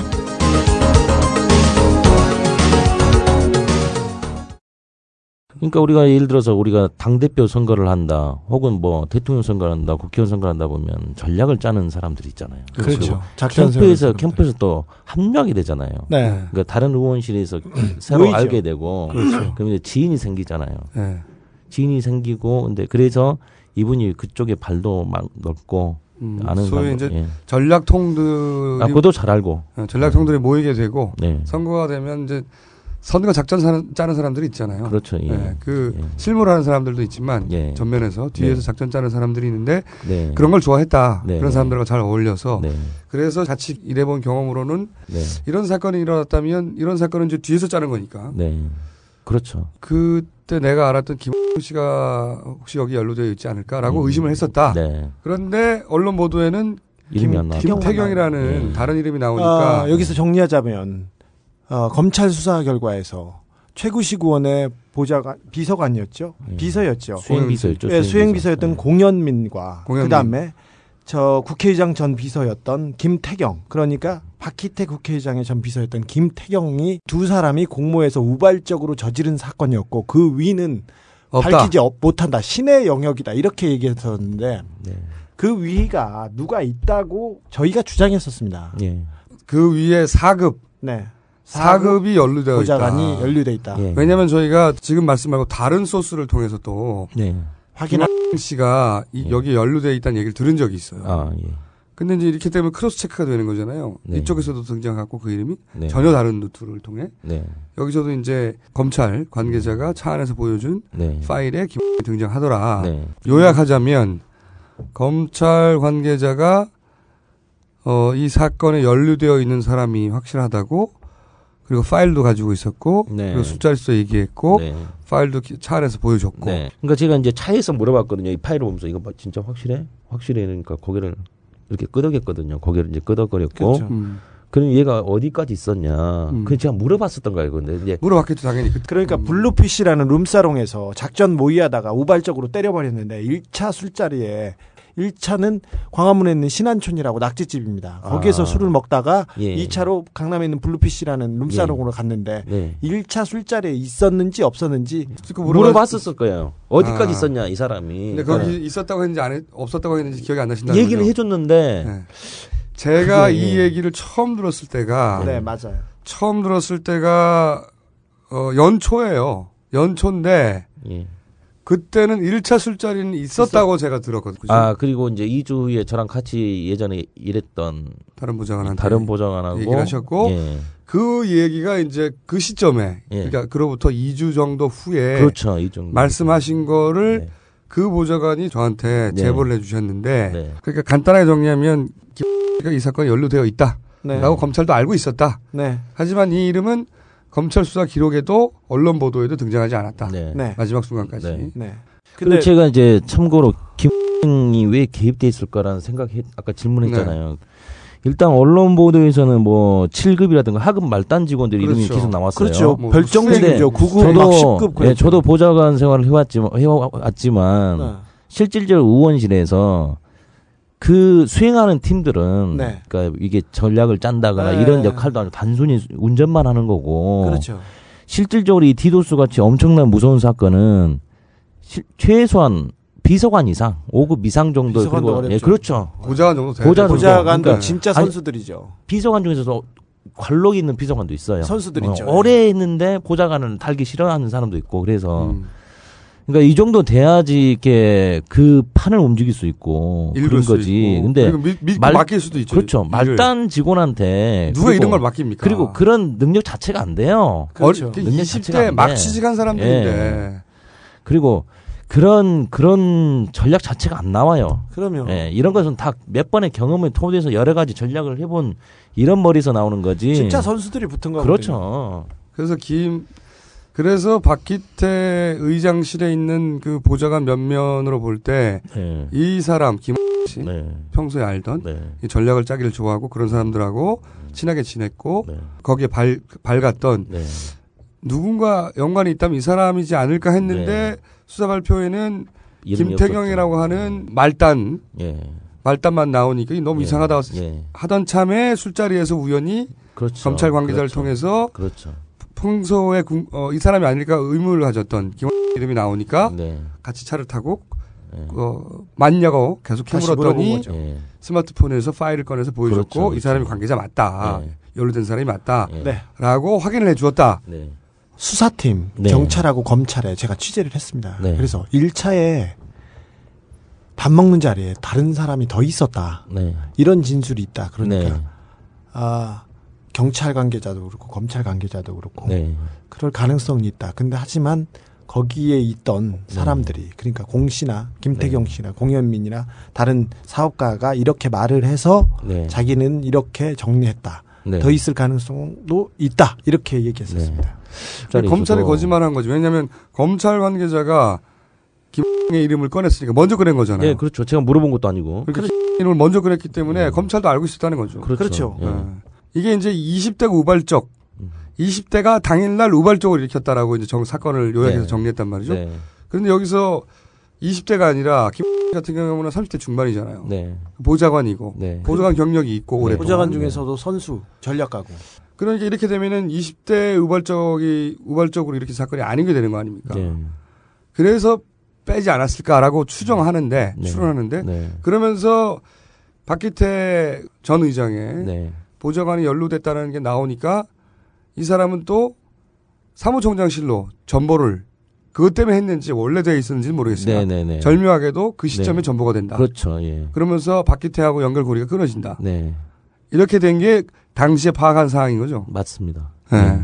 그 제가 이제 그 의아해하는 게 네. 음. 그 말단 애들이 네. 그날 이제 술자리에 그 사업한 사람도 있었고 그랬잖아요. 네, 나름대로 사회에서 일정 정도 성공했던 사람들이. 네. 근데 그분들이 학업 말단 애들이 무슨 힘이 있다고 걔들 데리고 그렇죠. 뭐 룸사롱 데려가서 술을 먹었느냐죠. 그렇죠. 네. 네. 보좌관도 아니고 비서관도 아니고 그렇죠. 수행비서나 그런 사람들 그렇게 향받고 접대받고 그거 쉽지 아, 않은데. 아, 그럼요. 주위에서 수행비서가 따로 밖에 나가서 누구랑 이게 만나서 뭐 룸을 갔다는 그런 얘기는 들어본 적이 없어요. 그리고 아. 작전 짜고 그건 네. 더 이상 더더 이상하죠. 음. 그러니까 저는 분명히 디도스에는 보지 않는 손은 확실히 있다. 네. 이건 상식이 안 맞는다. 그렇죠. 음. 보정하는 경험으로 볼 때. 예. 접대받는 것도 사실 뭐 이런 그분들이 하급 말단 직원들한테 뭐 얻을 게 있다고. 그럼요. 사회 냉정하는데요. 술값이 어디 공짜가 그렇죠, 어디 있습니까? 그렇죠. 아유, 수고하셨습니다. 고맙습니다. 네, 감사합니다.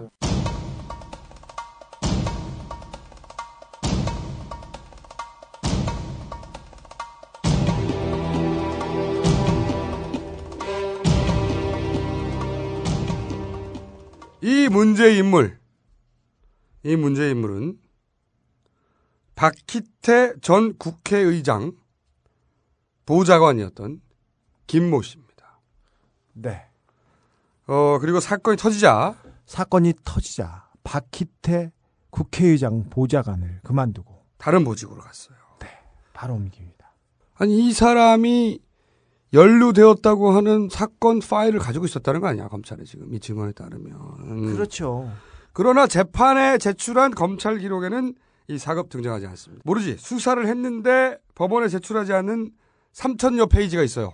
그 페이지에 포함이 되어 있었는지 아니면 아예 수사를 안 했는지 이거를 특검이 수사를 해야지. 하고 있을까? 안 하고 있다는데 오버온 겁니다. 네. 자, 여기까지 두 번째. 여기 끝이 아니야. 또 있어. 네. 윗선이 있을 수 있다. 윗선이 있을 가능성을 조사해라. 우리 끊임없이 주장했잖아? 그랬는데 검찰에서 그 한마디 하죠. 신의 영역이다. 자, 선관을 때렸어. 그래서 선관이 접속을 어렵게 만들었어. 그래서 박낀 투표소를 못 찾게 만들었어. 그래서 결과적으로 20, 30대 출근길 투표를 떨어뜨리려고 했어. 그럼 누가 그 수혜를 입느냐? 나경원이죠. 그 공을 세웠다면 만약 그 공을 인정받아야 될 대상이 바로 나경원입니다. 나경원 만약에 전 의원이 당시에 서울시장에 당선됐다면 네. 당연히 나경원 전 의원 쪽으로부터 혜택을 입어야 되잖아. 그렇다면 음. 이런 공격을 한 자들과 나경원 후보와의 연결고리는 없는가? 이 수사를 해야지. 당연하죠. 그런데 이와 관련해서 공격을 수행했던 이미 구속된 20대들이 모종의 발언을 합니다. 구속된 강혜진 황충호, 그 강혜진 황충호 씨의 변호사였던 그런데 매우 황당하게 해임됐던 민명덕 변호사를 저희가 또 직접 인터뷰였어요. 이게 말로만 안 돼가지고 다 인터뷰해버렸다고 이제 이번에는 이번에는 증인 특집입니다.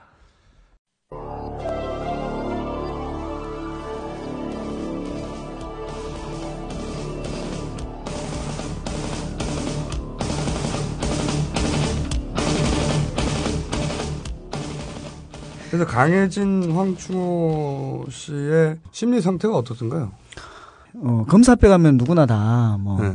쫄 수밖에 없는데, 또 20대 젊은 애들이 그렇, 안 그럴 수가 없잖아요. 그것도 그, 그 앞에 특이 붙었잖아요. 네. 예, 굉장히 쫄고 있었는데, 윗선이나, 어, 선관위 내부의 공모, 이걸 밝히라는 게 특검의 진정한 목적인데, 특검에서 한 건 뭐였냐면, 이 강혜진의 누나나 강혜진의 친구들, 을 불러 올려가지고 걔네들 진주에서 아 그렇죠 음. 걔네들한테 추가로 도박 사이트에 대해서 카, 추가로 무슨 도박 사이트를 이용, 이용해가지고 다른 범죄 행위를 했냐 이런 부분들을 계속해서 밝히는 것들을 했어요.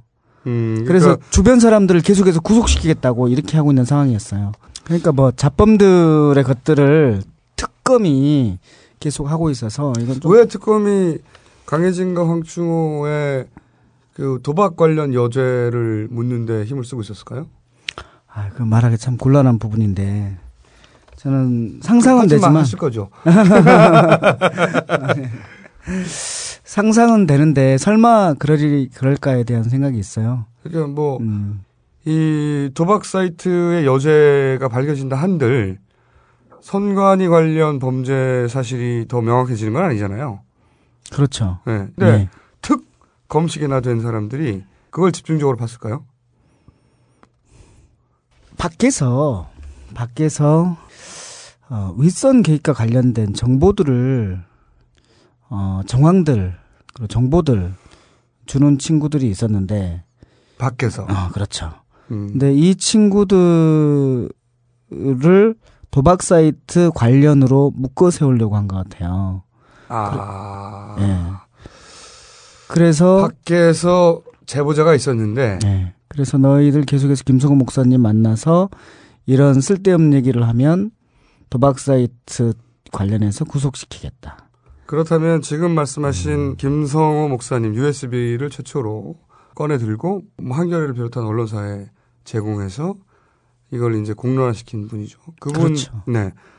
그분이 지금 강혜진 황충호를 돕고 있다는 걸 알고 있는 이 강혜진 황충호의 지인 혹은 뭐 주변 사람 네. 김성호 목사한테 와서 이 사건이 발생하기 전에 자신들이 들었던 이야기 발생하고 나서 또 들었던 얘기. 또 들었던 이야기. 또 주위에서 들리는 주변 사람들의 소문. 소문. 이런 것들이 있습니다. 그런 이야기를 이제 김성호 목사님한테 제보를 했는데 그래서 주변에서 김성호 목사님한테 찾아와서 이들은 단순히 실행하는 사람들이고 그 윗선이 있다. 있는 것 같다. 혹은 일단 얘기를 들었다. 이런 얘기를 계속 했다는 거죠. 그렇죠. 네. 말씀하실 만한 내용 이 있나요? 내가 독박 쓰게 생겼다. 아, 공현민이. 공현민이. 그 이야기를 친구들 진주에 있는 아 진주 그룹이니까 그렇죠 진주에 음. 있는 친구들한테 아씨 내가 족박 독박 쓰게 생겼다 음. 아, 라는 얘기를 들은 친구들이 그것을 알려준 거죠 그런데 음. 이 상태 그대로 끝나기를 원하는 쪽에서 강해진 황충호를 압박하고 그리고 동시에 그런 이야기를 하는 사람들을 이건에 묶어가지고 입을 다물게 하거나 하려는 의도가 아닐까라고 음. 추정하시는 거군요. 그렇죠. 네. 그럴 수도 있을 것이다라고 생각하는 거고 아닐 수도 있다고 또 또 피해 갑니다. 네. 변호사시니까 잘 알아서 피하시고요. 그렇지 않고서는 특검이 도박 범죄 여죄를 밝히라고 있는 게 아닌 특검인데 그거에 집중하는 게 이해가 안 가니까. 네, 도저히 이해가 안 돼요. 음. 근데 하여튼 특검을 통해서는 그런 쪽의 질문을 계속 받고 있었던 거군요. 강혜진 사태 한 말이 뭐냐면 윗선 개입과 관련해서는 한 번도 안 물어보더라고요. 계속해서 기존 도박 사이트에 대해서만 물어보더라고요. 라고 말을 했어요. 자. 그렇군요. 황충호도 똑같은 얘기를 합니까? 네, 대체로 황충호도. 음, 그러니까 강해진 황충호가 특검 앞에 불려가서 받았던 질문들의 대부분은 도박 사이트에 여자가 있느냐 없느냐를 네. 추궁하는 것이었고 그 속에 가족들 전주에 있는 가족들이나 지인들을 서울로 불러오거나 혹은 뭐 재판장으로 불러올 수도 있다는 압박으로 느낄 정도의 질문들이 많았다. 네. 강혜진 누나가 임신 8개월인가? 그 상태에서도 불러올렸어요.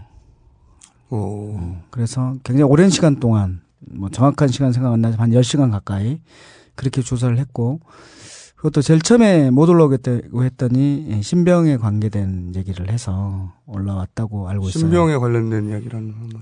구속시킬 수 있다라고 하니까 어, 소환에 응하지 않으면 예. 씨발.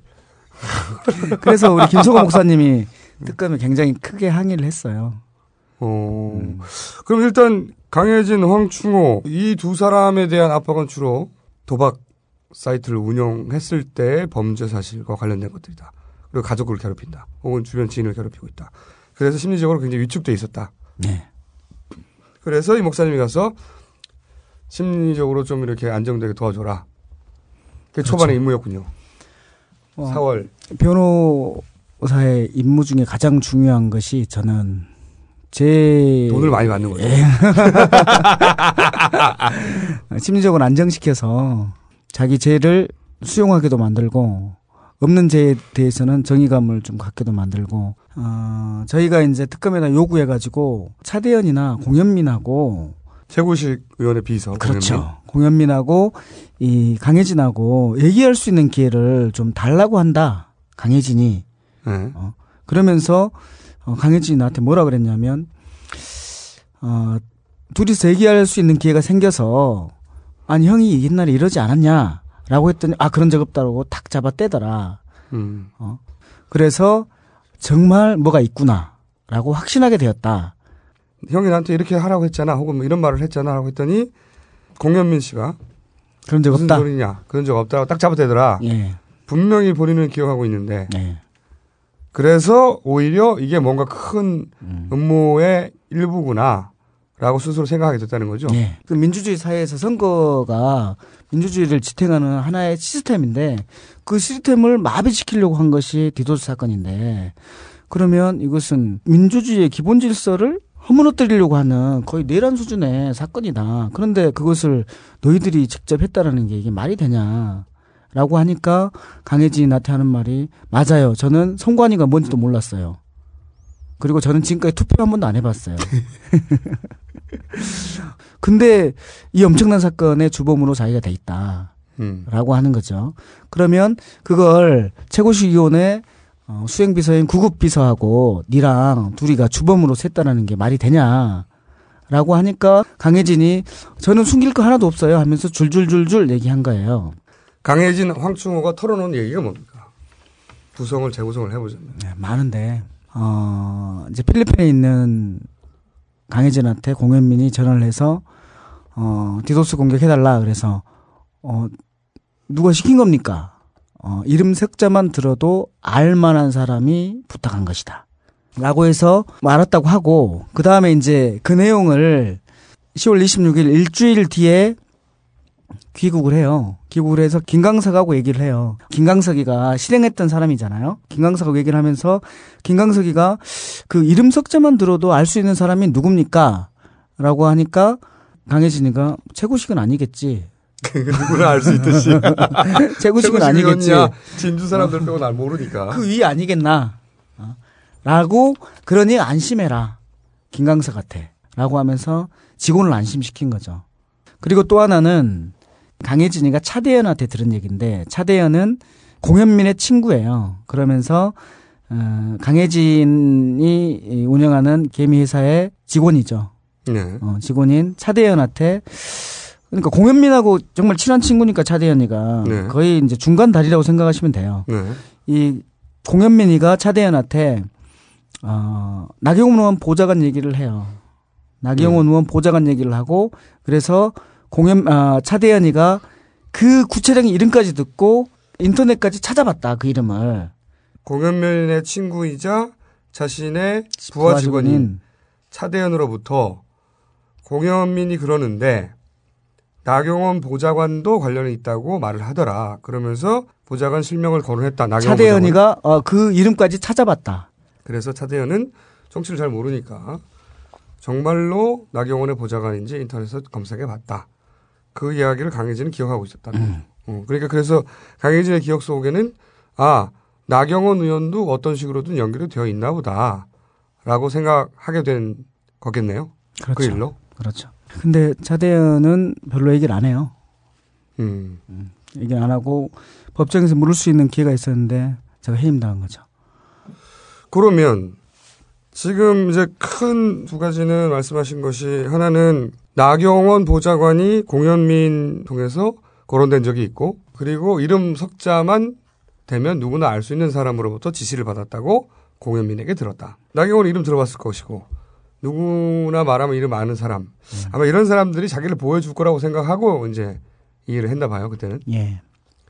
그런데 강혜진 본인이 법정에서 그런 얘기를 들었다고 진술을 하려고 하는 찰나에 해임되신 건가요? 어, 그 과정이 어떻게 됩니까?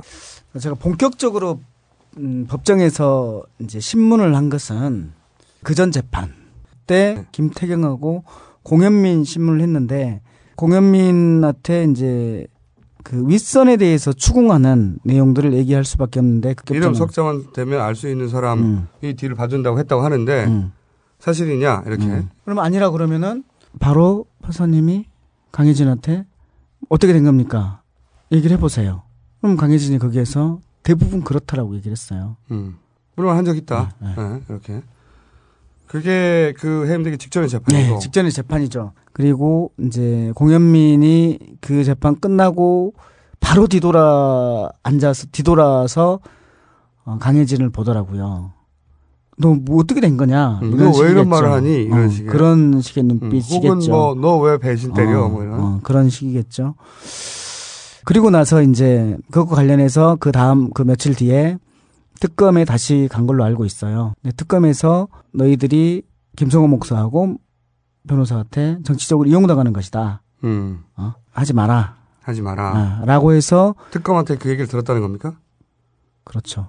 특검뭐 누군지는 모르겠고 아마도. 생김새는 알고 있어요. 특검을 알아요. 특검보를. 어, 누군지 네. 아신다? 네. 그런 말을 했다고 하는? 말씀해 주세요, 여러분. 명함도 없으시더라고. 어. 명함을 안 주시대. 이름 석자는 아시고. 두자. 이름 두자예요? 어. 한 명밖에 없지 않나? 특검보 중에? 어, 예. 이름 외자인 특검보가 강희진 씨에게 와서 지금 이렇게 공현민에게 나경원 건을 묻고 이름 석자만 되면 알만한 사람이 있다고 말하지 않았느냐라고 공혜민에게 묻고 이런 과정 이런 게들이 정치적으로 이용당하는 거니 그러지 말아라. 라고 충고를 했다 강혜진에게 충고인지 그렇죠. 협박인지 음. 회유인지 예. 조언인지 모르겠으나 그런 말을 했고 외자 이름 외자 특검호가 음. 네, 그 얘기 그 얘기를 하면 안 된다 음. 어. 또그 얘기까지 들었다고 하더라고요 그런데 나한테 지금 이 얘기를 들은 거는 딴 데 말하면 안 된다라고 특검부가 또 다짐을 네. 하고 네. 거기까지도 전달해 주고 그러니까 강혜진 씨는 김성호 목사님을 굉장히 믿었군요. 신뢰하고.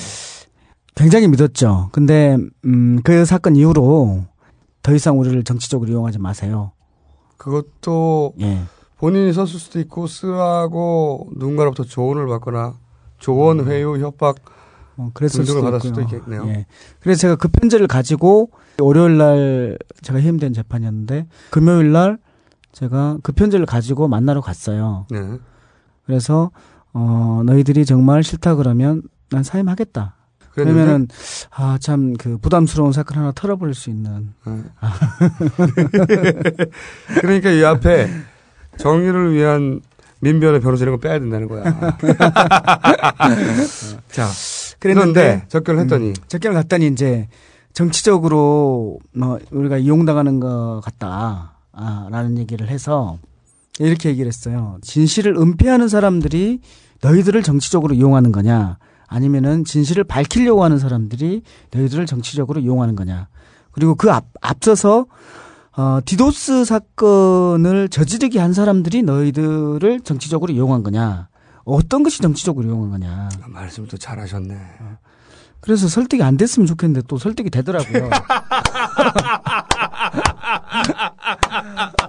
야, 정봉주 이후에 오랜만에 무방위 상태에서의 어, 깔때기 당했습니다. 네. 아이, 참나.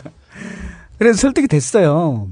그래서 강혜진이 어, 미안하고 고맙습니다. 음. 어, 그렇게 마무리 졌고 황충호도 정말 고맙습니다. 그렇게 해서 그 다음날 제가 부담스럽게 준비를 해가지고 그 다음 월요일 날 가서 이제 황충호를 하고 있는데 그러니까 18일이 금요일이었고 예, 금요일이죠. 공판은 월요일에 월요일이었죠. 있었고 그러니까 주말 이틀을 못 받고 예. 그런데 그런 얘기가 다 된 다음에 법정에 나갔더니 나가 나가서 이제 하고 있는데 예. 하고 있는데 갑자기 몇 가지 질문을 하셨는데 한두 개, 세 개 질문 정도 하고 있었죠. 황충호의 무죄를 다투는 질문이었어요. 음. 어, 황충호는 옆에 그냥 있었을 뿐이다. 음. 그러니까 못 말린 죄밖에 없다. 그다음에 이것을 수사기관에 알리지 않은 죄 이거밖에 없어 보이는데 황충호는 같이 공동정범이 돼 있는 거예요. 그런 얘기를 하고 있는데 무슨 일이 벌어진 겁니까? 갑자기 있는데 갑자기 기존 변호사님이 황충호한테 어떻게 된 거예요? 황충호가 갑자기 손을 들더라고요. 증인석에서 네. 숨을 받다가 네. 네.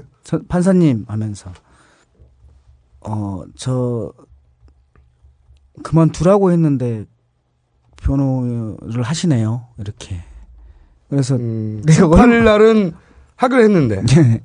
1 8날 접견 갔을 때 마지막 네. 접견 갔을 때 제가 얼마나 황당했냐면 제가 얼마나 황당했냐면 어, 제가 변호사 8년 차인데 한 번도 이런 적이 없어요. 해임을 그것도 법정에서 하다가 해임당하는 이런 황당한 상황이 벌어진 거예요. 이런 일들이 이 우리나라 법정에서 자주 있는 일입니까?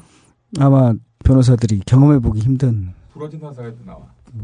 그거는 피고인이 자기한테 이 변호사가 불리하다고 판단해서 갑자기 승질이 나서 그랬다든가 음, 그런 거지. 자백하라 그래서 그런 거죠 기사는. 네, 예, 네. 예. 어.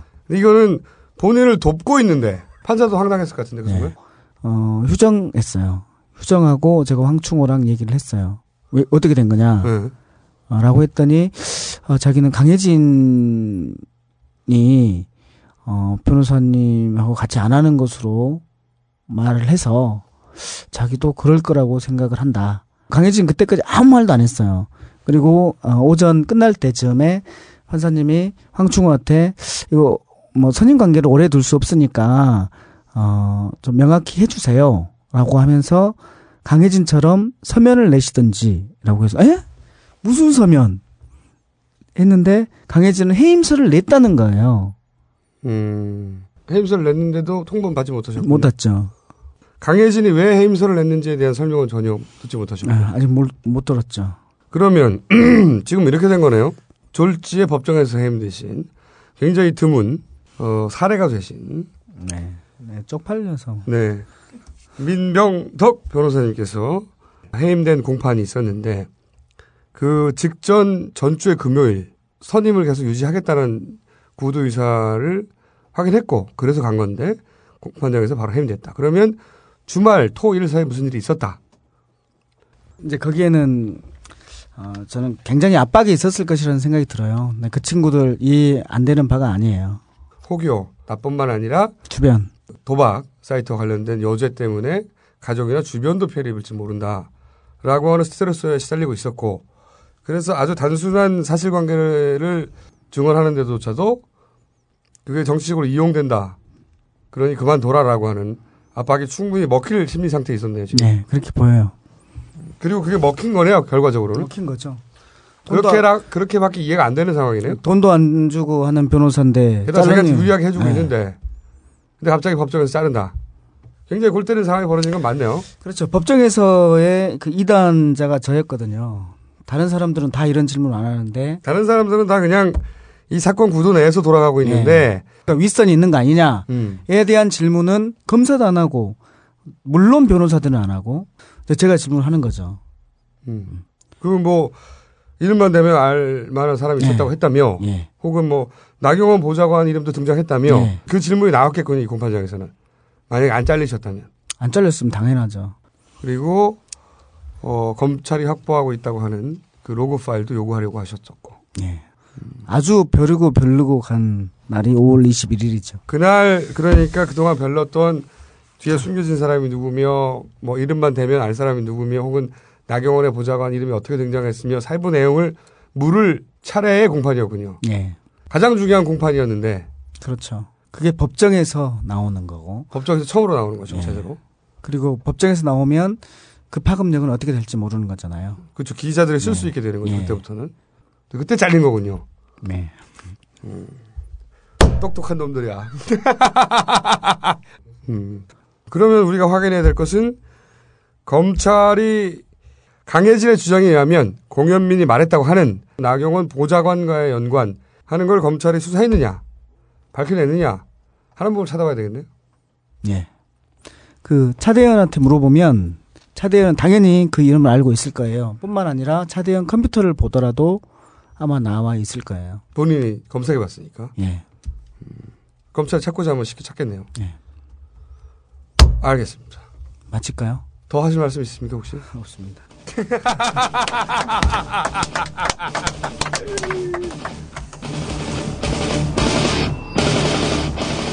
자, 그럼 정리를 해보면 그 공격을 감행했던 20대들이 들었다 이거지. 응? 나경원 의원 쪽의 보좌관이 언급되는 거 들었다 이거지. 그런데 바로 그 보좌관들에 대한 질의를 할 차례가 된 공판에서 현장에서 변호사가 해임이 됐다. 오, 어, 왜 그럴까요? 그렇다면 박희태 전 의장의 비서 김태경 씨와 거론된 나경원 의원 쪽의 보좌관은 어떤 연결고리가 있는가? 검찰도 알고 있었는가? 알고 있었다. 왜냐? 김태경 씨가 구속되기 직전에 자신의 휴대폰에 통화 기록을 삭제합니다. 네. 그래서 검찰이 그걸 복구를 해. 복구를 했더니 복구된 통화 기록이 바로 나경원 의원 보좌관들과의 통화 기록입 보좌관들과의 통화입니까? 김모 조모 보좌관. 근데 거기에 대해서 수사기관은 입도 뻥끗 안 하고 있어요. 복구했더니 나경원 전 의원의 보좌관 두 명의 전화번호였다. 까지는 수사 기록에 등장합니다. 네. 그렇다면 여기서부터 본격적인 수사가 시작돼야 되잖아. 왜 하필 나경원 의원 보좌관과의 통화 기록을 지웠느냐? 왜 거기만 캥길까요? 나경원 의원 보좌관 둘은 또 불러야 될 거 아니야. 소환해서 무슨 통화를 했느냐. 그런데 소환한 내용도 이 관련해서 어떠한 수사 내용도 기록에 남아있지 않다. 김모, 조모 전화번호도 나와. 근데 왜 안 부르냐고 이 사람들을. 자. 당연히 수사를 했어야 될 대상인데. 자, 4급 보좌관과 김모, 조모 비서관, 보좌관. 특검이 과연 조사하느냐. 네. 거기가 시내 영역이라고 했으니 저희들은 시내 영역에 지금 접어들었습니다.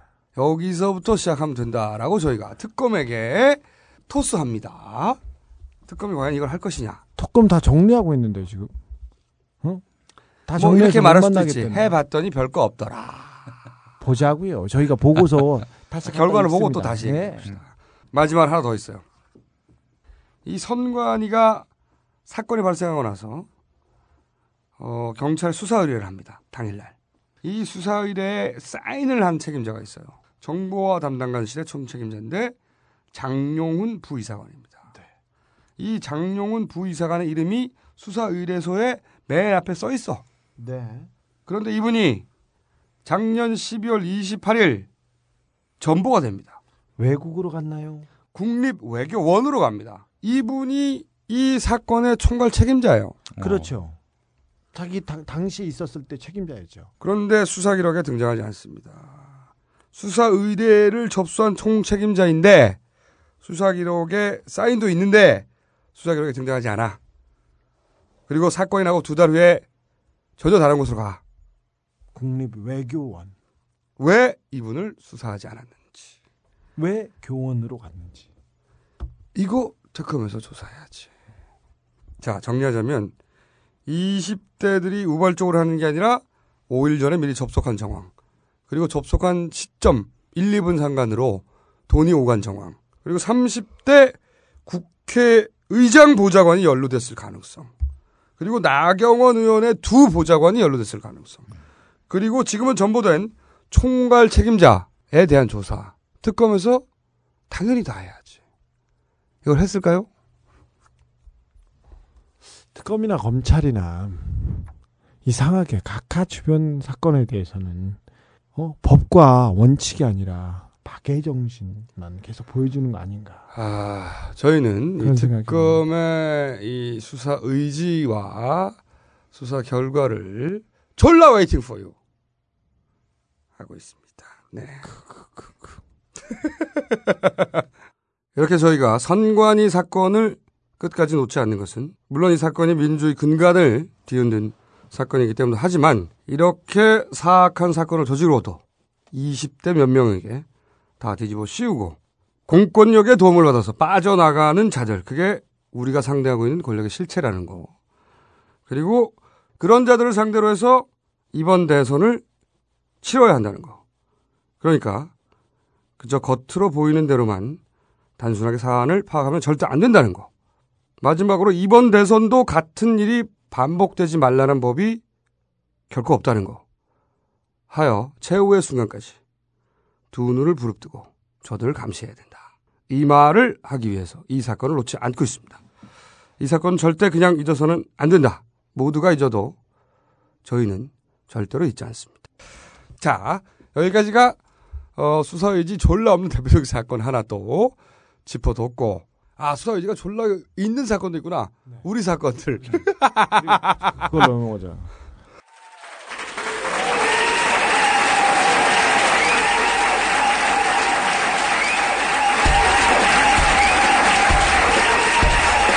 사랑하는 국민 여러분, 가장 최대 시점을 낸 영광입니다. 이렇게 동국당 이게 어떠나요? 재빨간 재빨간 재빨간 거짓말입니다. 동국 지난 한 해를 돌아보면서 송곳 송곳 송곳 송곳 송곳 송곳 그따라 지난 한 해를 돌아보면서 매우 송구스럽다는 말씀을 드리지 않을 수가 없습니다. 대한민국은 지금 바른 길로 가고 있습니다. 4대강 살리기는 생명 살리기입니다. 이렇게 더욱더 확실히 하겠습니다. 이렇게 그런 그런 삶을 그런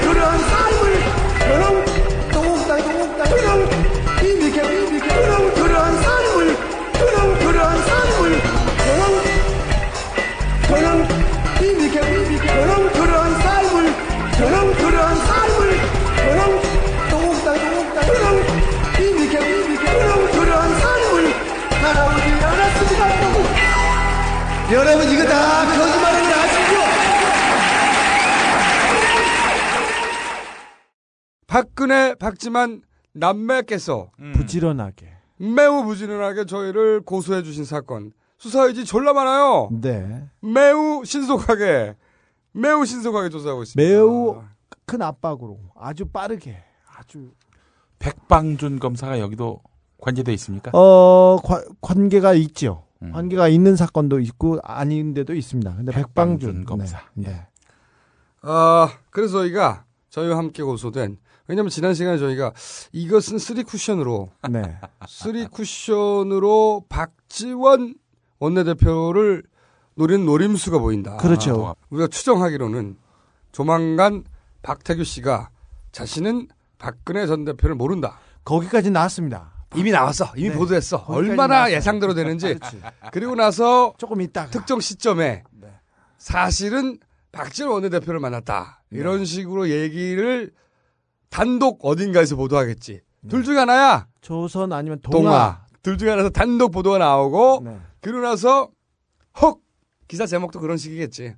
박근혜가 아니라 박지원, 박지원 만나. 박태규, 박근혜가 아니라 박지원 만나 이렇게 나올 거죠. 네.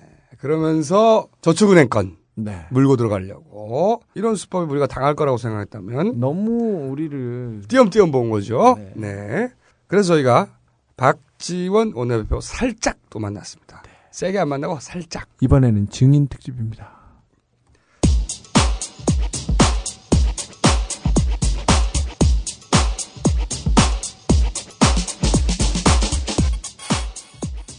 어, 요즘은 야당에서 2분밖에 불지는 않습니다. 모두가 다 2분의 입을 쳐다보고 있는데. 아니, 여권까지 앞에서 정치권에서 2분 입만 보입니다. 그렇습니다. 네. 요즘 뭐라고 해야 될까요? 어, 이빨이죠. 명실공히 이빨. 네. 시대의 이빨로 주목받고 계시는. 게다가 저희와 함께 고소를 당한 박지원 원내대표를 모셨습니다. 안녕하십니까. 안녕하세요. 네. 감사합니다. 저희가 지난번에 다른... 음. 나오실 때와는 신분이 달라지셨죠. 그렇습니다. 네. 뭐 18대 의원이었고 19대 의원 후보자였죠. 그리고 네네. 주로 이제 전 네. 전 비서실장. 전 비서실장, 전 네. 문화부 장관. 문화부 장관 할 때는 항상 깔때기를 대십니다. 지금껏 역대 문화부 장관 중에 가장 높은 평가를 받는. 그래도 당신은 최고위원이셨어요? 네. 그래서 이때까지 출연하신 것은 다 음. 전? 어, 전? 내지는 원오브댐으로 나오셨는데 오늘은 단독. 네. 아무나 단독으로 나오지 않습니다. 여기는 단독으로 나오신 박 전 원내대표. 네. 우선 박근혜 현재는 보직이 없죠. 그렇죠. 의원입니다, 그냥. 네. 네. 박근혜 의원으로부터 고소를 당하셨네요. 왜 조용히 아무데도 안 나오고 수첩에다 끄적거리고 얘기도 안 하시는 근혜 공주를 화나게 하셨어요. 이 민감한 시기에 박근혜 의원 가장 유력한 여권 네 대권 주자가 꼭 찍어가지고. 네. 지금 거의 대통령이시죠. 여의도의 준 대통령으로. 뭐 네. 대한민국에는 사실 네. 청와대 이명박 대통령, 네. 여의도 박근혜 대통령. 그렇죠. 두 분이 계신 거죠. 네. 예. 몇년 전에 우리 정치권에서는 이돈 선거가 굉장히 많았을 때 네. 입은 풀고 돈은 묵자라고 네. 했습니다. 네. 돈이 완전히 묶였거든요. 지금 정치권의 투명성이 굉장히 높습니다. 그렇죠. 그리고 정치권에서 입을 가지고 즉 말로 정치를 하는 건데 박근혜 전 대표는 명실상부한 집권 여당의 가장 강력한 대통령 후보이고 네. 또 사실상 지지도가 제일 높습니다. 그렇다면은 당연히 야당으로서는 또 국민으로서 검증을 해야 되거든요. 네네. 네. 그런 차원에서 제가 얘기를 한 것 뿐입니다. 그런데 왜 콕 찍어서 박지원 원내대표를 음. 저희가 사실 지난 시간에 이런 얘기를 했거든요. 김호준 주진우를 고소하는 것도 신기한 일이지만 묶어서 박지원 원내대표까지 어, 직접 고소하는 건 대단히 이례적이다. 지금껏 박지원 대표가 여러 의혹을 제기했는데 신빙성이 없는 것은 없었습니다. 그걸로 인해서 고소당한 것도 제, 생, 제 기억에는 없습니다. 하나도 없었습니다. 그렇죠. 그러니까요. 예. 제 취재 과정에서 전혀 오히려 없었는데. 저희는 고소를 그동안 쭉 당해왔는데 아니 그런 걸 보면은 네. 저는 괜히 고소를 당한 것 같아요. 아 그래요? 김어준 청수 주진우 기자 때문에 네. 낙범수를 잡으려고 박지원을 엑스트라로 넣기 때문에 전 억울합니다 사실. 아니 근데 저희 저희 해석은 정반대였어요. 정반대인데요 저희는. 저희는 왜냐하면은 저희는 진수 그러니까 증언해준 정황을 증언해준 어 박태규의 기사 분 직접 나오셔가지고 네, 직접 얘기를 했어요. 박근혜 대표와 박태규가 만났다 이 얘기를 그 기사에 입으로 전했을 뿐입니다. 그렇죠. 저희들은 만난 정황에 대해서 얘기했죠. 그런데 저는 그렇게 영향력이 없거든요. 아무튼 저는 굉장히 억울하다. 네. 에, 예, 우리 김총수하고 주 기자가 모든 책임을 져야 된다. 저는 오히려 두 분을 고소할 생각입니다. 저희가 지금 그 얘기를 하려고 했는데 지금 선빵하는 것 같아요. 근데 저희는 그때 그래서 분석하기로는 저희 저희끼리는 저희가 박근혜 의원이 그 박, 로비스트 박태규 씨를 만난 것으로 보이는 네. 그런 정황에 대해서 기사가 증언을 했는데 우리가 타겟이 아니라 그래서 사실은 박태규 씨가 여러 사람을 정치권의 인사들을 만났기 때문에 아마 요렇게 나올 것 같다. 네. 바로 이어서 이 사실관계는 간단하다. 박태규 씨 본인한테 물어보면 될, 된다. 그리고 박태규 씨한 박태규 씨한테 마이크를 갖다 대는 겁니다. 그러면 박태규 씨가 나는 박근혜 의원을 만난 적이 없다! 라고 말하고, 그러면 갑자기 언론이, 어? 그럼 박태규, 박근혜를 만난 게 아니고, 그런 다음에 박태규 씨가 오히려 박지원 원내대표를 만났다. 음. 정치권 인사를 많이 만났으니까. 음. 라고 톤을, 바톤로확 넘겨서 이것을 박지원 원내대표를 잡기 위한 이 쓰리 쿠션 포석이 아니냐. 이 작전은 여권에서 자주 구사하는 작전인데 김경준이 계속 BBK와 이명박 대통령 간의 관계에 대해서 유착에 대해서 소유에 대해서 계속 주장하다가 검찰 손에 넘어가고 재판 과정에서 말을 바꿉니다. 자기가 거짓말을 했다. 그때하고 비슷합니다. 지금 박태규는 검찰 손에 완벽히 장악돼 있습니다. 재판을 받고 있습니다. 그래서 형량을 가지고 조정하기가 좋습니다. 그래서 박태규가 박근혜는 모른다. 박지원은 안다 이런 식으로 얘기했을 때 그러니까 입힐 수 있다고 돌릴 수 있다 이렇게 생각할 수 그 있습니다. 그 자신감으로 아마 새누리당이 우리 민주통합당의 세 가지를 무서워한대요. 네네. 네. 첫째는 민주통합당의 당직자. 네. 음. 그리고 두 번째는 우리 민주통합당 국회의원의 보좌진. 네. 그리고 세 번째 박지원의 입이다. 이런 얘기가 있어요. 앞에 보좌관 당직자는 별거 아니니까 결국은 박지원 하나 남는데요. 아니 실제로 네, 어디서 나오는 국회에서 이게? 몸싸움 이런 걸 하면은 네. 우리 당직자와 보좌진들은 네.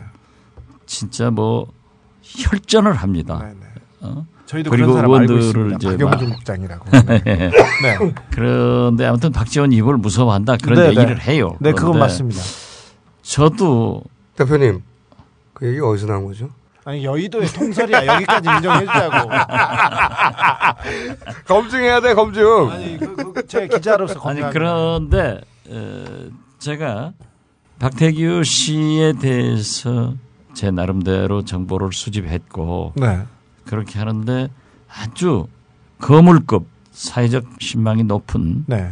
두 분으로부터 박태규 씨가 박근혜 전 대표를 만났다. 네. 음. 그리고 거기에 언론인들도 함께 있었고 예. 이런 장소가 몇 번 있었다 그렇죠. 하는 거예요. 네. 음. 그리고 잘 아시다시피 지금 저축은행 로비스트 관계는 사실 사마저축은행 예, 신삼길 명예회장으로부터 네.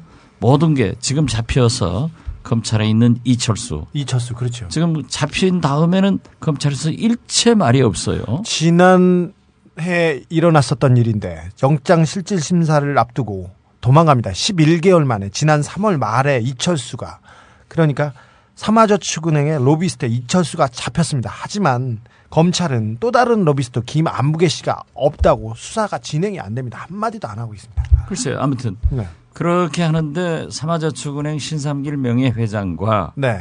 어, 박근혜 전 대표의 동생인 박지만 씨, 네. 서양이 부부가 가깝다. 가깝죠. 하는 의혹을 제가 제기를 했단 말이에요. 네. 네. 예. 매우 그리고 가깝죠. 그리고 특히 서양이 네. 이 변호사는 고문 이번에 변호사를. 네. 갑자기 홍콩으로 가신다고 발표가 됐어요. 네. 그래서 제가 달마가 동쪽으로 간 이유는 영화를 봐서 알겠는데 네. 서양이 변호사가 홍콩으로 가는 까닭은 뭐냐 하고 얘기를 했단 말이에요. 대표님 네. 앞에 보통은 서양의 변호사가 홍콩으로 가는 이유가 뭐냐 이렇게 묻죠. 네. 앞에 달마가 동쪽으로 간 이유는 영화를 봐서 알겠는데 이 워딩은 대표님의 워딩입니까 아니면 밑에 보좌진들이 만들어내는 아, 제가 겁니까? 제가 얘기했어요. 아, 그래서, 아, 네. 작가가 따로 있는 거 아니세요? 그런데 예, 과거에 명 제가 이제 나쁨수에 나와서 또 새로운 걸 얘기해라 하고 네. 얼마나 저를 압박을 했습니까? 그래전 억울한 점이 있어요. 사실. 그래서 제가 아 박근혜 전 대표와 로비스트 박태규 씨가 만났다. 네, 네. 그런데 로비스트라고 하는 것은 항상 호가호의를 하기 때문에 음. 과연 그 만나서 박태규 로비스트가 어떠한 행동을 했는가 네. 또 혹시 박근혜 대표에게 무엇을 물었는가 네. 하는 것에 대해서 검찰이 말할 차례다. 그렇죠. 이걸 해라. 네. 이렇게 요구를 했는데 6월 6일 자정 지나서 공시 한 10분쯤에 장성민 앵커가 네. 조선 TV에서 이정현 최고위원 네. 소위 친박계 그러니까 네. 박근혜 가장 측근이죠. 측근이죠. 저하고도 굉장히 가깝고 참 그런 사람하고 가까이 지내세요. 아, 저하고 법사위를 같이 했어요. 네, 저는 인격이 훌륭해가지고 모든 사람. 그런데 그 대표님은 참 부지런하셔. 틈틈이 짬이 생기면 바로바로 바로 깔때기를 꽂으시니까. 바로 저는 디스하고. 낮에 그런 얘기를 들었어요. 네. 이 장성민 앵카가 조선 TV에서 전 잘 안 보거든요. 네. 네. 조선 TV에서 그 사회자 맡았어요. 예. 네. 예. 조선 TV는 그... 전 국민이 잘안 봅니다. 그런데 시청률 0.3%거든요. 거기서 이정현 최고위원을 인터뷰를 하는데 굉장히 그 몰아붙이더라. 네. 그래요. 그래서 사실 6일 새벽에 이제 그 재방송을 한다 그래서 제가 안자고 보았습니다. 네. 보았는데 장성민 앵커도 그렇게 얘기를 하더라고요. 박태규 씨가 검찰에서 박근혜 전 대표를 만났다는 진술을 했다고 하는 것이 알려지고 있다. 네. 네. 음, 음. 그리고 아, 박지원 진술을 했다는 것이죠. 예, 그렇죠. 박지원 대표는 지금까지 문제를 제기를 한 것에 대해서 그렇게 허무맹랑한 게 없었다. 네. 음. 이때까지 아무도 없었지. 예. 네. 그러면 예. 네. 그런데 왜 고소했냐? 네. 라고 하니까 소위 이 실질적인 박근혜 전 대표의 대변인격인 그렇죠. 이정현 최고위원께서 박지원 대표가 만났다고 하는 것이 아니라 로비를 했다고 하는 정황이 있다라고 얘기를 했기 때문에 고소를 하지 않을 수 없었다. 그리고 이 사람이 계속 그러한 얘기를 했을 때 국민이 어떻게 되겠느냐. 네. 그래서 제가 하지 않은 네. 그런 나는 그런 얘기를 한 적이 없거든요. 수첩에다 잘못 적었네요. 그래서 로비를 했다고는 안 하셨지. 에, 만났다고만 하셨지. 로비스트를 만났다고 하죠. 예, 저는 그래서 그 이정현 최고위원이 상당한 어, 나이는 젊지만은 정치를 오래 했고 네네네. 네, 네. 정확하게 선수세요. 박근혜 전 대표의 워딩을 전달하는 사람이기 때문에 네. 말실수는 아닌 것 같아요. 네네. 네. 그래서 자기들은 만난 것을 인정하면서 그 이상의 것을 박지원이가 알고 있지 않느냐 하는 그런 뉘앙스를 저는 느꼈어요.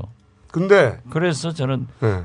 아마 뭐 고소를 해가지고 제 입을 좀 막아보자라고 하는 것이 그 아닌가 생각했어요. 그게 지금 박근혜 의원이 언론에 보도된 바로는 알지 못하는 사람이다. 네, 자기는 알지 못하는 알지도 못하는 사람이다. 네. 그러니까 검찰 진술이나 혹은 알고 계시는 서로 다른 두 어떤 인사를 통해서 만났다는 게 직관적으로 입증이 되면 그럼 거짓말쟁이가 되는 거죠. 알지도 못하는 사람이라 했단 말이지. 그래서 제가 진실성에 구멍이 뚫렸다. 알지 못한다. 박태규 씨를 전혀 알지 못한다. 전혀 모르는 사람이다. 네. 그렇지. 전혀 모르는 사람이다. 근데 우리가 만났냐냐고 물어봤을 때 본 적은 있다고 해야 되지. 음. 만약에 만났으면. 그러니까 그렇죠. 전혀 모르는 사람이라는 뜻은 안 만났다는 뜻이거든. 일반적으로 해석하자면. 그리고 저희도 박태규 씨를 만났, 만났다고 이제 그 정황을 어, 증언해준 그 기사가 나왔을 때 만나서 로비를 했단 말을 하지 않았어. 그렇지. 민감한 시기에 만났다라고만 했지. 음. 음. 자 고소 고발을 대표님도 만나서 무슨 얘기를 했다고 그렇죠. 하지, 하지 않았죠. 그런 적이 없어요. 그리고 그 후로 우리 민주통합당의 현역 의원도 네. 박태규 씨하고 알아요. 네. 그런데 모 신문사 편집국장이 친구 출신인 친구인데 지금도 같이 만난다. 그런데 거기를 갔더니 박태규 씨가 있었다. 네. 아, 그리고 거기에 모 장관, 뭐 박근혜 전 대표도 있었는데 그렇게 혹시 만난 것 아니겠느냐 라고 얘기를 하더라고요. 단독 네. 둘이 만난 게 아니라 단독 둘이 만난 것도 네. 아니고 그게 아니다. 그렇게도 만났을 수도 있지만은 제가 알고 있는 것은 두 분으로부터 그렇게 얘기를 들었기 때문에 따로 만났다. 예, 신빙성이 있다. 아, 네. 한 사람이 아니군요. 그걸 그 박태규와 박근혜의 만남이 있었다는 것을 증언하는. 예, 그렇습니다. 음. 그런데 박근혜 전 대표는 네거티브를 뿌리 뽑아야 한다고 고소를 했다고 이유를 밝혔고요. 만났다고 하는 게 무슨 네거티브야. 그러니까요. 이정현 최고위원은 그 얘기를 했어요. 박근혜 위원장의 가장 중요한 원칙 중 하나가 부정부패한 사람과 악수하지 않는 것이다. 이런 얘기를 했어요. 악수는 하지 않았나 보지 그러면 악수는 누구요? 아니 근데 부정한 짓 많이 한 사람들 주변에 많이 있는데 근데 고소를 왜 했을까요? 그러니까 고소한 이유는 제가 볼때 네. 낙검수 때문에 대선에 지장이 있을 것 같으니까 억울하게 박지원을 하나. 억울하게 어, 민주통합당에서는 박지원의 입을 좀 막아야겠다. 음. 그러면 좀 위축될 것이다라고 음. 하는데 위축되셨나요? 아 저는 터튑니다. 터튑니다. 네. 그런데 왜 그러면 고소를 했을까라고 해서 저도 그런 얘기를 했어요. 네. 마치 BBK 사건처럼 검찰을 완전히 박근혜 전 대표의 말을 듣는 조직이라고 생각했지 않는가. 네네. 최근에 보면은요. 소위 같은 새누리당 대권 후보로 거론되고 있는 김문수 지사가 예. 선거법 위반을 하니까 검찰에서 압수수색을 합니다. 네. 그런데 박근혜 전 대표는 옥천에서 그 조직이 예, 향응을 베풀어 가지고 320명의 옥천 군민에게 2억 3,800만 원의 과징금을 냈, 부과를 아, 시켰어요. 네 그런가 하면은 또 다른 지역에서도 그러한 선거법 위반 사례가 있고 이번에 방송 어? 통신 심의원도 박근혜 사조직으로 어 80만 원 1심 선고를 받았어요. 예. 이런 여러 가지가 있는데 검찰은 그러한 건 수사를 하지 않더라고요. 네. 그래서 제가 얘기했어요. 왜 검찰은 박근혜 앞에만 서면 작아지는가? 네. 야 음악 깔아줘 음악.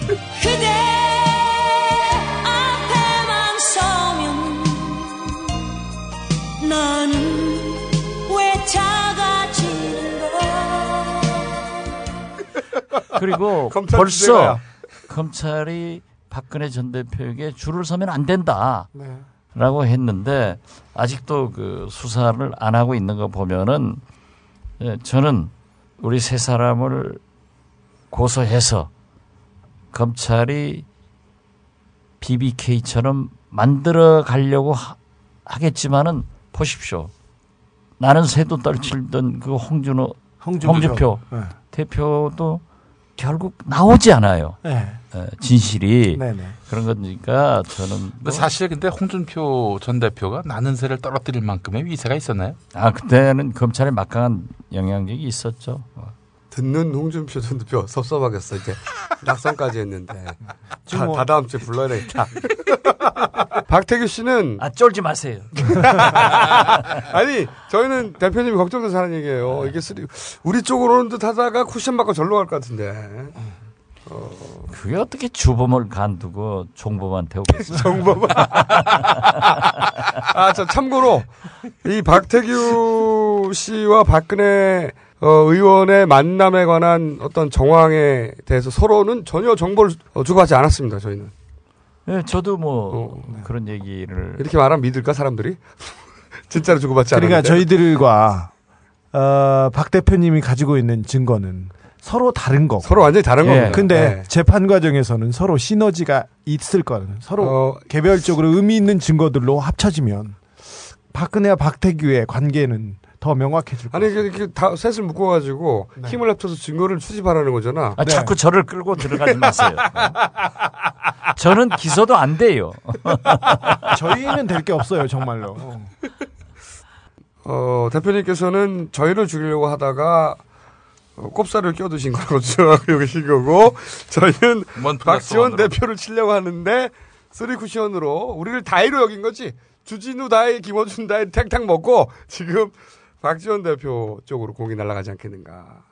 그것도 하나 물어보죠. 그 이후에 박지만 씨가 박지만 씨는 조용히 뒤에서 술 먹고 당구나 치시던 분입니다. 이지라는 회사의 회장이신데 뭐 이지 이지 쉽게 음. 이렇게 돈을 버셨어요. 서양이 변호사. 근데 결혼하셔서 애도 낳고 뭐 잘 지내고 있는데 갑자기 그때 애 낳았을 때 그 구미에 어떤 플래카드가 걸렸는지 아세요? 박지만 해냈다. 조용히 계시던 분인데 저를 아, 또 고소했어요. 저희가 저희를 또 고소했습니다. 아 그래요? 네, 네. 저희가 어떤 혐의로 고소된 거예요 그게 이제 보도가 자세히 안 나오던데 저희가 고소장을 어, 아직 받지는 못했습니다. 하지만 박태규 만남 가능성에 대해서 또 저희가 지난 그것도 방송 박태규의 운전기사가 하신 말씀 운전기사의 워딩으로 네. 어, 짧게 한두 마디 언급된 게 있는데 그걸 딱 뽑아가지고 저는 어. 진짜 박지만 씨가 훌륭하다고 생각합니다. 저한테는 고소하려다가 안 했다고 네네. 발표가 됐거든요. 네, 그런 기사가 나왔습니다. 네, 얼마나 훌륭한. 그러니까 박근혜 전 대표도 김어준, 주진우 이 두 분을 고소하면서 저를 끼워넣은 게 이게 입증이 되고 있지 않습니까? 그러니까 저를 자꾸 끌고 가지 마세요. 남매가 음. 우리 셋을 묶어서 3종 세트로 고소를 하려다가 그 박지원 대표만 빼버렸어 마지막 순간에 네. 그런 것 같아요 보니까 제가 꿇었나? 아마 이제 그 심삼길 네. 회장과의 관계 네. 관계 부분은 부정하기 어려우니까 네. 저기 신삼길이 도망 다녔습니다. 벌금을 안 내가지고 도망 다니는데 어 잡히기 2시간 전까지 보리밥을 같이 먹은 사이입니다. 박지만하고는. 그 사마저축은의 고문배 변호사를 2년 동안 서양희 변호사가 했고요. 서양희 박지만. 변호사는 박지만 네, 처죠. 의 네, 네. 아내. 네. 네. 그 고문 변호사 하다가 변호사는 본래 그 고문 변호사는 회사가 사건이 터지면은 법적으로 문제가 있으면 그 일을 해줘야 되거든요. 네. 그런데 사건이 터지기 전에 네. 또 고문 변호사를 사임해요. 직전에 사임했죠. 네, 예, 직전에. 그러니까 그게 얼마나 문제가 있는 거예요. 근데 문제가 골마 터지기 직전까지 알지 네. 않습니까? 도망 다니면서 아 네. 이게 법률적으로 아, 그렇죠. 문제가 문제. 네. 예. 그걸 변호사하고 상의하는 게 인지상정 아닙니까? 아, 당연히 그래야죠. 근데 구속대에서 신삼계 씨가 보도 자료를 냅니다. 변호사 변호인을 통해서 2011년 6월에 박지만한테 구명 로비는 전혀 안 했다. 신 씨가 이렇게 얘기합니다. 박지만 회장은 순수한 친구 사이 순수한 친구 관계며 저의 파산을 마음으로 위로해 준 사실은 있다. 그렇지만 구명 로비를 부탁한 적도 없고 로비를 해 준 적도 없다 이렇게 얘기합니다. 보리밥 먹으면서? 네, 보리밥 먹으면서 계속 먹습니다. 같이 골프 치고 술 먹고 밥 먹는 사이였습니다. 박근혜 대표한테 기자들이 물었습니다. 그러니까 박근혜 그 전 대표가 화를 내요. 보도 안 보셨어요? 이런 식으로 얘기하다가 박근혜 대표가 본인이 확실하게 말했으니 그것으로 끝난 것이다. 이, 얘기하지 마. 야. 본인이 확실하게 말했으니 그것으로 끝난 것이라는. 본인이 아니라면은 아닌 거다. 그렇죠. 동생이 본인의 동생이 아니라고 하니까 아니라는 거지. 내가 그럼 아니라... 우리도 아니라 그럼다 아닌 건가? 네. 그렇죠. 나는 김어준이 아니야. 그 작전은 이... 게 어떻게 이게 어떻게 이 대통령이 될 사람이 의혹을 제기하는데 내 동생이 아니라니까 아니랍니다. 이렇게 대응할 수는 없는 거죠. 그렇죠. 대통령이 될 사람이란데 그 야당의 대표가 아니, 대통령이 되겠다는 사람. 아, 되게 될 사람이네. 되겠다. 될 사람은 아닙니다. 되겠다고 하기만 하는 사람인데요. 그 사람이 야당 대표가 어떤 어떤 의혹이 있다. 그 의혹에 대해서 이제 검찰이 얘기해봐라. 조사를 하고 있으니까 수사해봐라. 이 얘기도 못하는 나라입니까, 우리나라가? 그래서 제가 그 이번에도 그 얘기를 했어요. 네. 인도의 그 유명한 인디라 간디 수상은 네. 아버지 네루 네. 감옥에서 초등학교 4학년 때 편지를 통해서 아버지 네루로부터 역사 교육을 받습니다. 네. 그래가지고 그렇게 훌륭한 인도의 지도자 인디라 간디 수상이 됐는데 그러면 박근혜 전 대표는 아버지 박정희 대통령으로부터 무슨 교육을 받았느냐? 결국 과정을 무시하고 한마디 하는 것으로 배웠거든요. 네. 그러니까 본인이 아니라고 하면 아니다. 네. 자기 가족은 자기 가족입니다. 네. 네. 그러니까 대통령이 안 되죠. 네. 이게 무슨 삼단론법인지 잘 모르겠지만 하여튼. 근데 신삼길 씨가 잘 아시다시피 그뭐 금세공하고 금 관련 사업을 하다가 부가가치를 띄어먹고 띄어먹고 그래서 그 부정한 돈으로 저축은행을 인수했고 거기에서 부정축제를 하던 사람입니다. 그리고 도망 다니던 사람이었고요. 국가 경제에 큰 범죄를 한 범죄자하고 도망 다니면서 밥 먹고 골프 치고 근데 이 부분에 대해서 해명을 해야죠. 근데 본인이 아니라고 했다면 아니다. 그리고 고소 고발한다. 박지만 씨는 네. 신삼길 회장이 구속돼 가지고 재판받을 때 방청하러 가요. 방청석에 와서 재판을 그, 지켜봤다는 그 보도가 있습니다. 부인할 수가 없으니까. 네. 근데 자기 재판에는 안 나가는 사람이에요.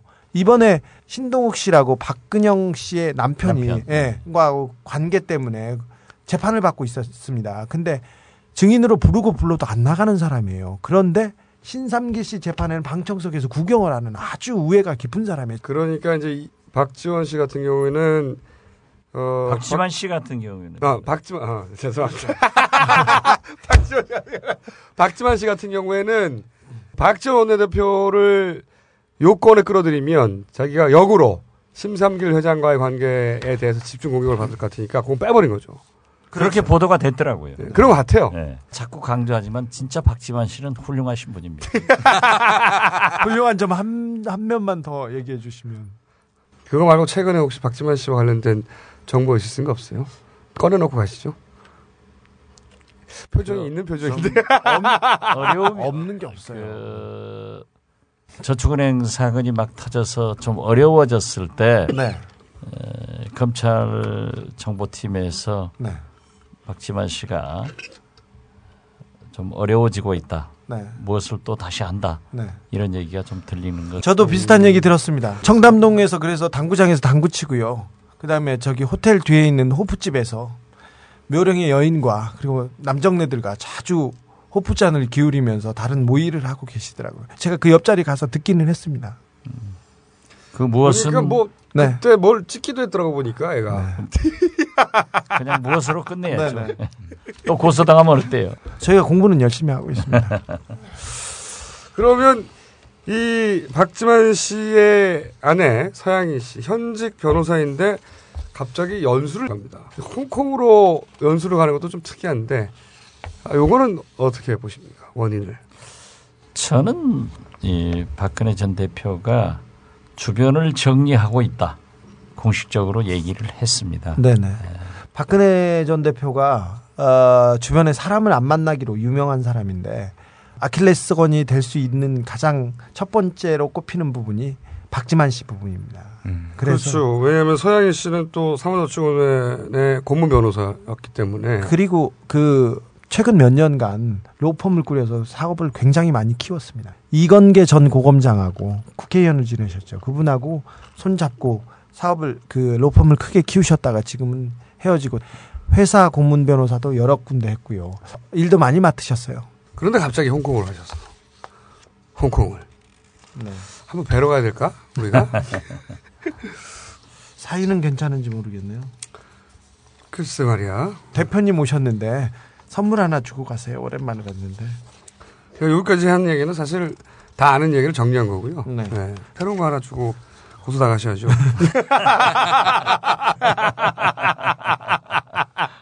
대표 경선은 이 방송이 나갈 때쯤이면 결론이 날 텐데. 네. 그런 정선가요 아니, 쥐들이 다 해먹네? 이런 정선가요 핵심은? 결국은? 그렇지만은 제가 이제 그 비대위에서 어, 지방 경선을 하고 당일 개표를 해라. 네. 이 결정을 제가 내렸거든요. 네. 내렸을 때 다른 후보들이 왜 울산에서부터 시작하고 어? 당일 개표 발표를 하느냐 이건 이해찬 후보를 도와주는 것 아니냐 대세로를 몰고 가기 위해서 저번부터 예, 그렇지만은 울산에서 김한길 대표가 승리를 함으로써 그게 일거에 없어지고 사실 에, 새누리당의 박근혜 벽돌 공장에서 박근혜표 벽돌 찍는 그런 전당대회보다 우리 민주당의 전당대회가 굉장히 역동성 있고 네. 흥미진진 대박 흥이 났거든요. 네. 네 그런 거 보면은 두 분 중에 누가 더 편하십니까? 개인적으로는 두 분 다껄껄없습니다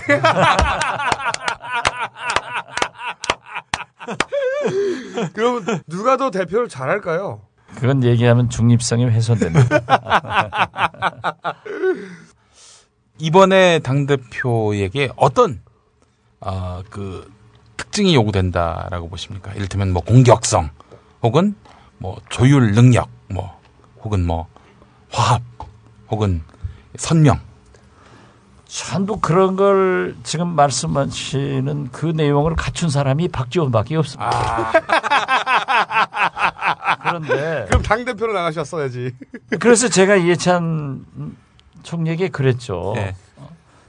지금 이총리의 말씀을 듣고 보니까 이 총리가 원내대표를 하고 당대표는 박지원이 해야 된다. 라고 얘기를 했어요. 그랬더니 사실 어? 야당은요. 야당다워야 됩니다. 그렇죠. 예, 그리고 야당은 아무리 정책과 비전을 제시를 하더라도 언론에서 취급을 해주지 않아요. 네네. 네. 그러면 국민한테 알릴 기회가 없습니다. 네. 그러니까 이게 진짜 역할 분담이 돼야 되는 게 당 대표는 과거에 살아야 됩니다. 그래서 이명박 정부의 실정을 국민 앞에 밝혀내고 또 박근혜 대표의 검증을 국민과 함께 세게 해나가야 된다고요. 그리고 대통령 후보는 정책과 비전을 제시하면서 국민의 희망을 키워줘야 되는 게 이제 그런 역할 분담을 하기 때문에 이번 당 대표는 좀 더 공격적이고 체계적이고 그러한 것을 잘할 수 있는 사람이 됐으면 좋겠다. 사실 그걸 제일 잘하는 사람은 박지원이죠. 김두관, 김한길 커넥션은 이 길이 있는 거냐 이거죠? 그건 모르겠어요. 저는 그런 징후는 보이나요? 저는 하나 그 좀 문제가 있다라고 솔직히 생각한 것은 언필층 친노 그룹들이 네. 좀더 결속돼서 나갔어야 된다. 음. 예, 이건 있어요. 그런데 저는 사실 신도 그룹들이 굉장히 결속되고 좀그 끈끈한 유대를 가지고 있는 걸 알았는데 이번 전당대회 과정을 통하면서 굉장히 그 좀 문제가 있더라고요. 그래서 저는 문재인 그룹과 김두관 그룹의 분열을 말씀하시는 겁니까 지금? 아니 여러 세력들도 그래요. 근데 이해찬 후보가 왜 그렇게 미움을 샀을까요? 그건 뭐 박지원이하고 연대했다고 그러는 것 같은데 네, 그것만으로 네, 안 돼요. 네. 그것만으로 그렇게 됐을까요? 아, 제 입장에서는 제 입장에서는 그렇게 이제 설명할 수밖에 없는데요. 글쎄요. 어, 저기... 사실 이해찬 총리가요. 5년 전에 네. 김대중 대통령께서 에, 예, 우리 시민사회 예, 민주 인사들 23분을 저한테 모시라고 해서 모셨어요. 네. 그래가지고 한 2시간 에, 토론을 했습니다. 과연 우리 민주당에서 누가 대통령 후보로 적임자냐? 라고 했는데 그 23분들이 이해찬 전 총리를 얘기하는 거예요. 1순위로. 1순위로. 23명. 네, 그러나 이해찬 후보가 그때 이제 안 되고 정동영 후보가 경선에 이제 확정이 됐습니다만은 그 이해찬 후보를 선, 꼽는 이유가 그의 삶, 네. 음, 민주화 운동 기여 같은 것, 그의 능력, 그의 실력, 그의 경력을 높이 평가하는 거예요. 대통령감으로서 최고다 하는데 단점 하나로 그의 성격. 네. 단점 하나로 그 네. 성격과 말하는 스타일. 네, 그걸 이제 거기에 잘 내, 내, 포가 됐어요. 네. 그래서 성격이 어떻길래 단점으로? 굉장히 직선적이죠. 예, 그러니까 이제 제가 좀 곤란하고요. 아니 그래도 간단하게 그래서 알게. 김대중 대통령께서 저한테 이해찬 총리를 만나가지고 그 얘기를 해줘라. 네. 그러고 했어요. 그래서 네. 제가 만나가지고 그 얘기 했습니다. 네, 네. 당신의 삶, 경력, 실력, 능력 다 갖췄는데 그 꼬라지 때문에 안 된다. 그 꼬라지. 를 고쳐라. 그 꼬라지. 어. 그런 적이 있는데 이번에도 그러한 점에서 조금 어, 마이너스가 되지만은 결국 저는 김한길, 이해찬 누구가 돼도 결과에 승복을 할 것이고 저와 협력을 해야 되고 이게 투탑제니까요. 이현찬 의원에 대해서는 단점 하나 말씀하셨잖아요. 김한길 후보의 단점은 뭡니까? 재주가 많습니다. 근데 그러나 하나만 고 희생적인 게 부족한 것 아닌가 저는 음, 희생적인 음, 부족하다. 네. 네. 소위 당을 위해서는 손에 피를 묻히는 일이라도 해야 되거든요. 네. 지도자라고 하는 것은 그런데 물도 안 묻히려고 한다. 네. 이런 음. 평가가 좀 있죠. 예를 들면요. 지난 4년간 거의 어, 당이나 국가를 위해서 역할이 거의 없으셨어요. 아니 뭐 저 불러놓고 지금 음? 우리 당에서 아니 둘 중에 한 사람 될 거니까 저희 예, 한번 예. 짚어보려고 사전에 누가 될지 모르는데 자꾸 곤란한 질문하면 곤란합니다. 자 오늘은 저희가 어, 본지가 오래돼가지고 네. 예, 대선 레이스 본격 시작하기 직전에 어, 잠깐 고소 유발자들 특집입니다. 네, 고소 유발자들끼리 잠깐 얼굴 네. 보는 겸해서 된 거기 때문에 네. 얘기를 길게 끌고 갈 수는 없고 자 그러면 은 이제 당 대표 경선 끝나고 난 다음 일정 어떻게 되는 겁니까? 대권 레이스까지 말씀해 네. 주십시오. 이제 6월 9일 예. 당 대표가 결정되면은 네. 바로 대권 후보들이 출마 선언이 줄을 이을 겁니다. 그렇습니다. 6월 10일부터 20일까지. 네. 가장 큰 문제는 지금 현재 박영선, 이인영 뭐 이런 분들이 당헌 당규에 묶여서 네. 출마를 할 수 없거든요. 네. 대선 후보로. 대선요 대선 후보로. 그분들이요. 대선까지. 아, 그런데 그분들이 지금 하려고 준비를 하고 있습니다. 너무 이렇게 준비하시네. 그런데 사실 제가 볼 때는 당헌 당규를 개정해서 그분들도 들어와 가지고 예, 예. 한꺼번에 한 일곱 여덟 명이 확 출발해 주면은 네. 이제 결국 여러 조직이 움직이면은 전국이 들썩들썩 하는 거예요. 그래서 대표님. 정치는 저도 한번 만들어줘야 저도 나가는 예, 삭자 이 새끼야 판을 키우는 차원에서 그러니까 그 당헌 당규 개정 요구를 하게 되면은 이제 저는 찬성하는 네, 네. 편이고요. 당헌 당규 뭐가 문제입니까? 그러니까 그 대권에 출마하기 위해서는 지도부가 1년 전에 물러가야 되거든요. 아. 그런데 그 사람들은 지난번 경선에 참여를 했기 때문에 아하. 예, 가령 예를 들면은 한명숙, 박지원 뭐 이런 사람들은 안 되죠. 음. 그런데 사실 당헌 당규가 개정되면은 저도 출마할 수 있으니까 바라고 있는 거예요. 그런데 왜 웃어요?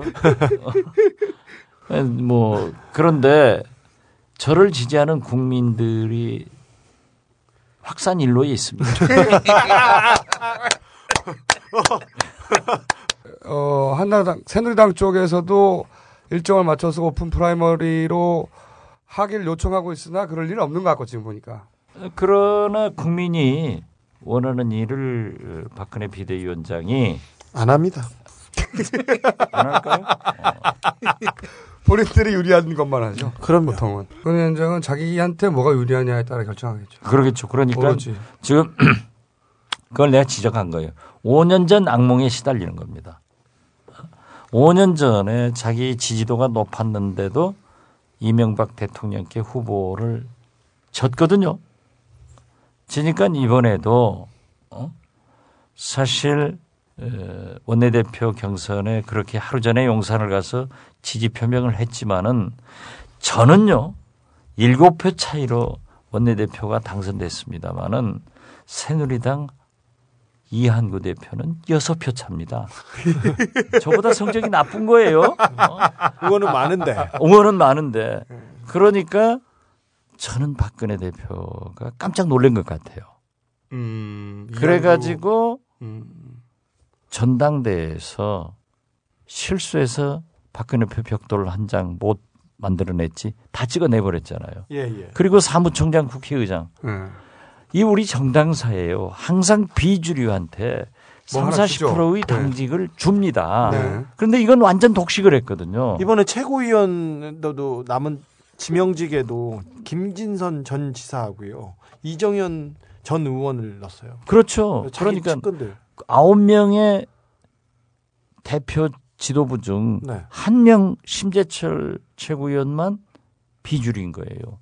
여덟 명이 다 하는 거예요. 네. 다 자기 편이죠. 네, 그런데 네. 이런 역사가 없습니다. 네. 어? 심지어 아니, 박정희 대통령이 완전 독재죠 네. 지금 네? 사실상은. 이저 국보위 네. 입법회의 구성하면서도 이렇게 독식 안 했어요. 네네. 어, 이건 진짜 어, 그 5년 전 악몽에 시달리고 있는데 그래서 우리가 훨씬 가능성이 높다. 새누리당은 뭐 사실상 박근혜 전 위원장이 그건 뭐 전당대 할 필요 없이 예, 뭐 그 이미 다 예. 굳어진 네. 건데 공격 카드가 있습니까? 그건 검증이지 네. 공격이 아닙니다. 네. 저는 꼭 한나라당 출신 같은. 이번 총선에 새누리당이 큰 기여를 했거든요. 그러 그러니까 오늘은 조만간 저희가, 예, 다 실내 다시 한번 모시겠 어, 본 게임 치르기 전에 네. 예, 맛배기로 잠깐 얼굴 잊어버릴까봐. 네. 저녁 거고. 잡수시는데 잠깐 와주십사 하고 그냥 앉히, 앉힌 겁니다. 오늘. 잠깐 놀러 오셨다가 잠깐 앉으신 네, 건데. 카페 오픈했다 해서 네. 왔는데 진짜 좋네요. 오시니까 인기 짱이던데. 어, 네. 젊은 여성들이 달려와가지고. 제가 아까도 사인해달라고. 네. 그런 국민이 확산일로 있습니다. 아, 왜 이렇게 자꾸 전국적으로 막 퍼지고 있는가. 특히 20대 팬들한테 폭발적이시던데. 20대 여성 팬들이 지금 어, 깜짝 놀랐어. 여기 카페 들어왔는데 쫙 소리를 갑자기 질러서 갑자기 소리를 지르면서 달려와서 사인해 달라고. 아니, 남녀노소 불문하고 지금 대한민국 어, 국민은 다 그렇게 하고 노소는 있어요. 없었거든요, 아까. 대중 정치인으로 인기가 확산일로에 있는 확산일로 박지원 선생이었습니다. 대표 경선 끝나고 나서 당 대표하고 원내 대표 어, 투톱을 한번 다시 나오시죠. 네. 오늘은 저희가 밥배기로 그전에 잠깐 모셨습니다. 저는 좋습니다만은 누가 되든 당 대표가 저하고 같이 안 하려고 할 겁니다.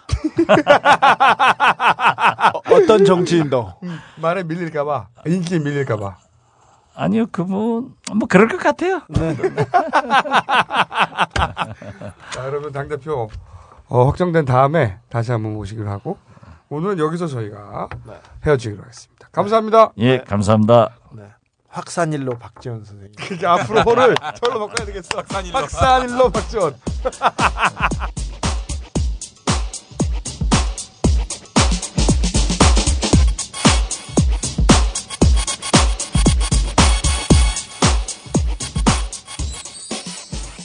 그리고 또 하나 열심인 게 있어. 종북 장사. 아, 아 한참 한참 열심히 해요 이거. 통진당 그 사건 나올 때부터 음. 아 이거 각하 쪽에서 반드시 종북 문제로 프레임 전환시키고 그리고 간첩 사건 하나 터뜨릴 것이다. 그렇죠. 우리끼리 얘기했었어요. 통진당에서 불을 붙여서 민주당으로 넘어가고 민주당으로 넘어갑니다. 이거는 통진당만의 문제가 아니라 민주당도 책임이 있다고 박근혜 여사가 말하자마자 그쪽으로 넘어갔다가 그리고 간첩 사건이 조만간 하나 터질 것이다. 우리 영국 간사에 우리 도 얘기했었어. 간첩 사건 빵 터졌어. 네. 완전 파블로프의 개야. 자동빵. 이렇게 시나리오대로 가는지. 어쩜 이렇게 예상대로만 가는지. 성실한 놈들입니다. 또 놈들. 5월 30일 서울지방검찰 경찰청이 북한 지령을 받고 비전향 장기수 이모 씨가 GPS 전파 교란 장비와 장거리 로켓 위치 추적 레이더 관련 자료를 간첩에게 넘겼다.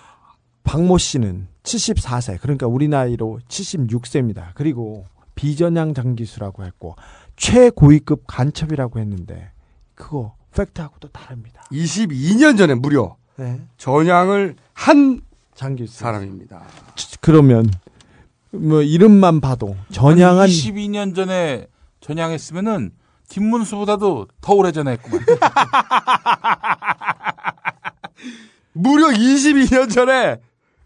근데 비전형 장기수가 뻔히 알면서도 비전향 장기수를 발표를 해요. 전향 장기수야. 그리고 북에 넘겼다고 하는 정보도 이게 골 때리는 게 GPS 전파 그런 장비. 이거 인터넷에서 팝니다. 사, 실은 어. 이게 인터넷에서 100불에서 400불 사이에서 살 수 있어. 사실 지난해 북한에 정찰청국에서 GPS 교란 작전을 하고 있다. 계속 아찔했다. 이렇게 해서 먼저 모락모락 피워놓고 있었습니다. 그리고 말이죠. 예를 들어서 군사장비, 비행기. 비행기는 관제 레이더의 가이드를 받습니다. 그리고 백업 내비게이션 시스템이 있어요. GPS 장비로 비행기 같은 거 떨어질 수 없어요. 그리고 또 더울 때는 이거야. 장거리 로켓 위치 추적 레이더 NSI. 깜짝 놀랐어, 난 처음엔. NIS인 줄 알고. NIS는 국정원이거든. 네. 그래서, 어, 뭔가, 이국정원인가 씨발! 그랬더니, NSI야, 잘 보니까. NSI 4.0. 뭔가둘 다 대단한 것 같잖아? 뭐 이거, 그냥 미국 캘리포니아에 있는 안테나 기술 솔루션 회사 이름입니다. 니어필드 시스템스 인코퍼레이티드 회사 이름이야! 국가 NSI 네, 국가나 인텔리전스하고 전혀 관련 없습니다. 구글에 들어가서 NSI 4.0 치면 맨 위주에 딱 나와. 그리고 거기에 PDF 파일 링크 있습니다. 그러니까 소프트웨어에 대한 그게 브로셔입니다. 최고위급이. 이게 무슨 군사기밀 인터넷 들어가서 NSI 4.0 치면 나오는데. 그래서 나중에 경찰도 발표를 했어요. 군사기밀을 넘긴 건 아니다. 이렇게. 제가 보기에 이 간첩 사건은 매우 급히 말았다 이렇게 표현하고 싶습니다. 네. 열심히 하는 거하고 열심히 안 하는 게 너무 이렇게 극명히 드러나요. 네. 대부분 간첩 사건이 좀 너무 좀 허접해. 지난번에도 그랬잖아. 미녀 간첩이라는데 미녀가 없어가지고. 왜냐면 종북이 장사가 된다고 착각을 하고 있거든. 음. 지금 그래서 제가 보기에는 조직 사건도 하나 터진다고 봅니다. 조직 사건 하나 터질. 원래 조직 터질 때 됐는데. 터질 때가 됐죠. 네. 이 박근혜 의원 쪽의 이 기획 사이드는 그때 쪽에서 보면은 80년대, 90년대, 80년대, 90년대 마인드를 아직도 가지고 있는 것 같아. 그래가지고 이거 먹힌다고 막 밀어붙이는 것 같아. 할아버지들을 자제해 주세요. 어디에 저희들이 브리핑하기도 부끄러워요. 아 너무 할아버지야. 박근혜 의원의 멘토 그룹이라고 왜 7인회? 7인회. 음. 7일에 거론되잖아요. 네. 네. 거의 50 출신입니다. 네. 군인이거나 50 출신들이에요. 70대, 80대. 하나의 출신도 있고. 새누리당 상임고문 김용환, 박정희 전 대통령 때 재무부 장관했어요. 김종필하고 가까워요. 자민련 출신 아닙니까? 네, 그리고 그렇죠. 국회의장에 내정된 강창희 음. 하나의 주신 장성이고 육사 2 5개 하나회 네. 출신입니다. 하나회 전두환을 멘토로 삼는. 네. 하나회는 뭐냐? 2 30대는 모를 수가 있어요. 네네. 50대 우리 전두환 각각해서 12, 11을 일으킬 때 그것을 주도한 사조직이에요. 군 사조직. 대구 경북 출신에 하나회 출신만 승진하고 하나회 출신만 별잔치를. 그런데 아, 그 하나 쿠데타를 일으킨 거 아니야? 근데 그 하나회를 국회의장이 내정했다니까. 네. 이게 지금 현재 박근혜 의원의 라인업이에요. 네. 아, 정말 참으로 어처구니 없는 일이 아닐 수 없습니다. 오곡대 인사 됐다 마라. 김용갑. 어, 안기부.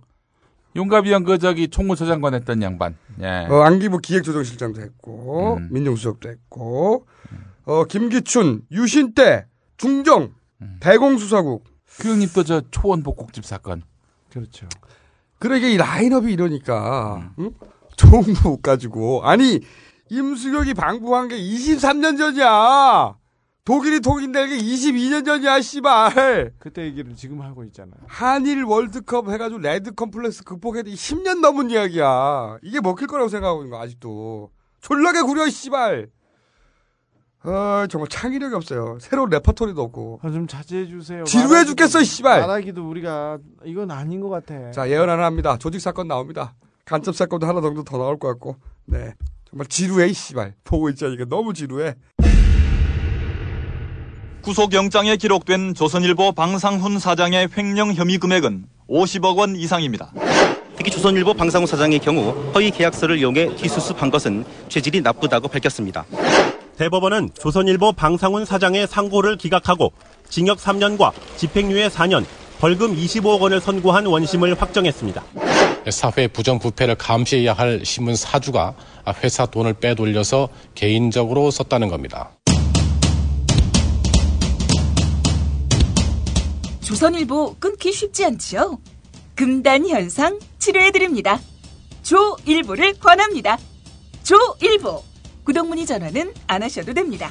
딴지일보 홈페이지를 찾으세요. 자, 마무리합시다. 이제. 네. 우리가 영국 가서 먹은 점심을 거격했어요. 음. 이 졸라 유치하게. 아니 근데 저희가 내용이 이거야. 광우병의 나라 영국에 가서 스테이크를 먹었다. 네.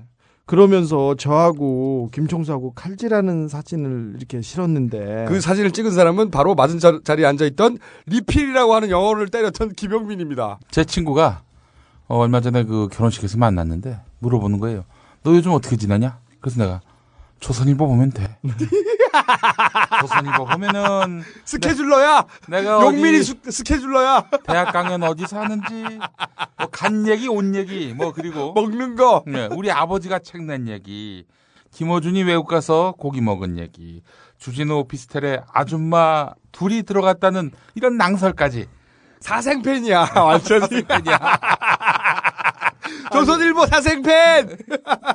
근데 좀 심하잖아. 매 메뉴를 가지고 우리가 뭘 먹은 거 가지고 아니 이렇게 하려고 그랬던 거지. 음. 그 미국 소, 음. 응? 미국 소는 어 반대하더니 음. 영국에 가가지고 광우병에 응? 발원지인데 영국 가서 그래서 기사에 이렇게 나왔어요. 네티즌들은 미국산 쇠고기 수입을 반대하던 낙검수가 전 세계 광우병 발원지격인 영국에서 쇠고기를 먹었다면서 놀라고 있다. 어떤 네티즌이 놀라고 있냐고.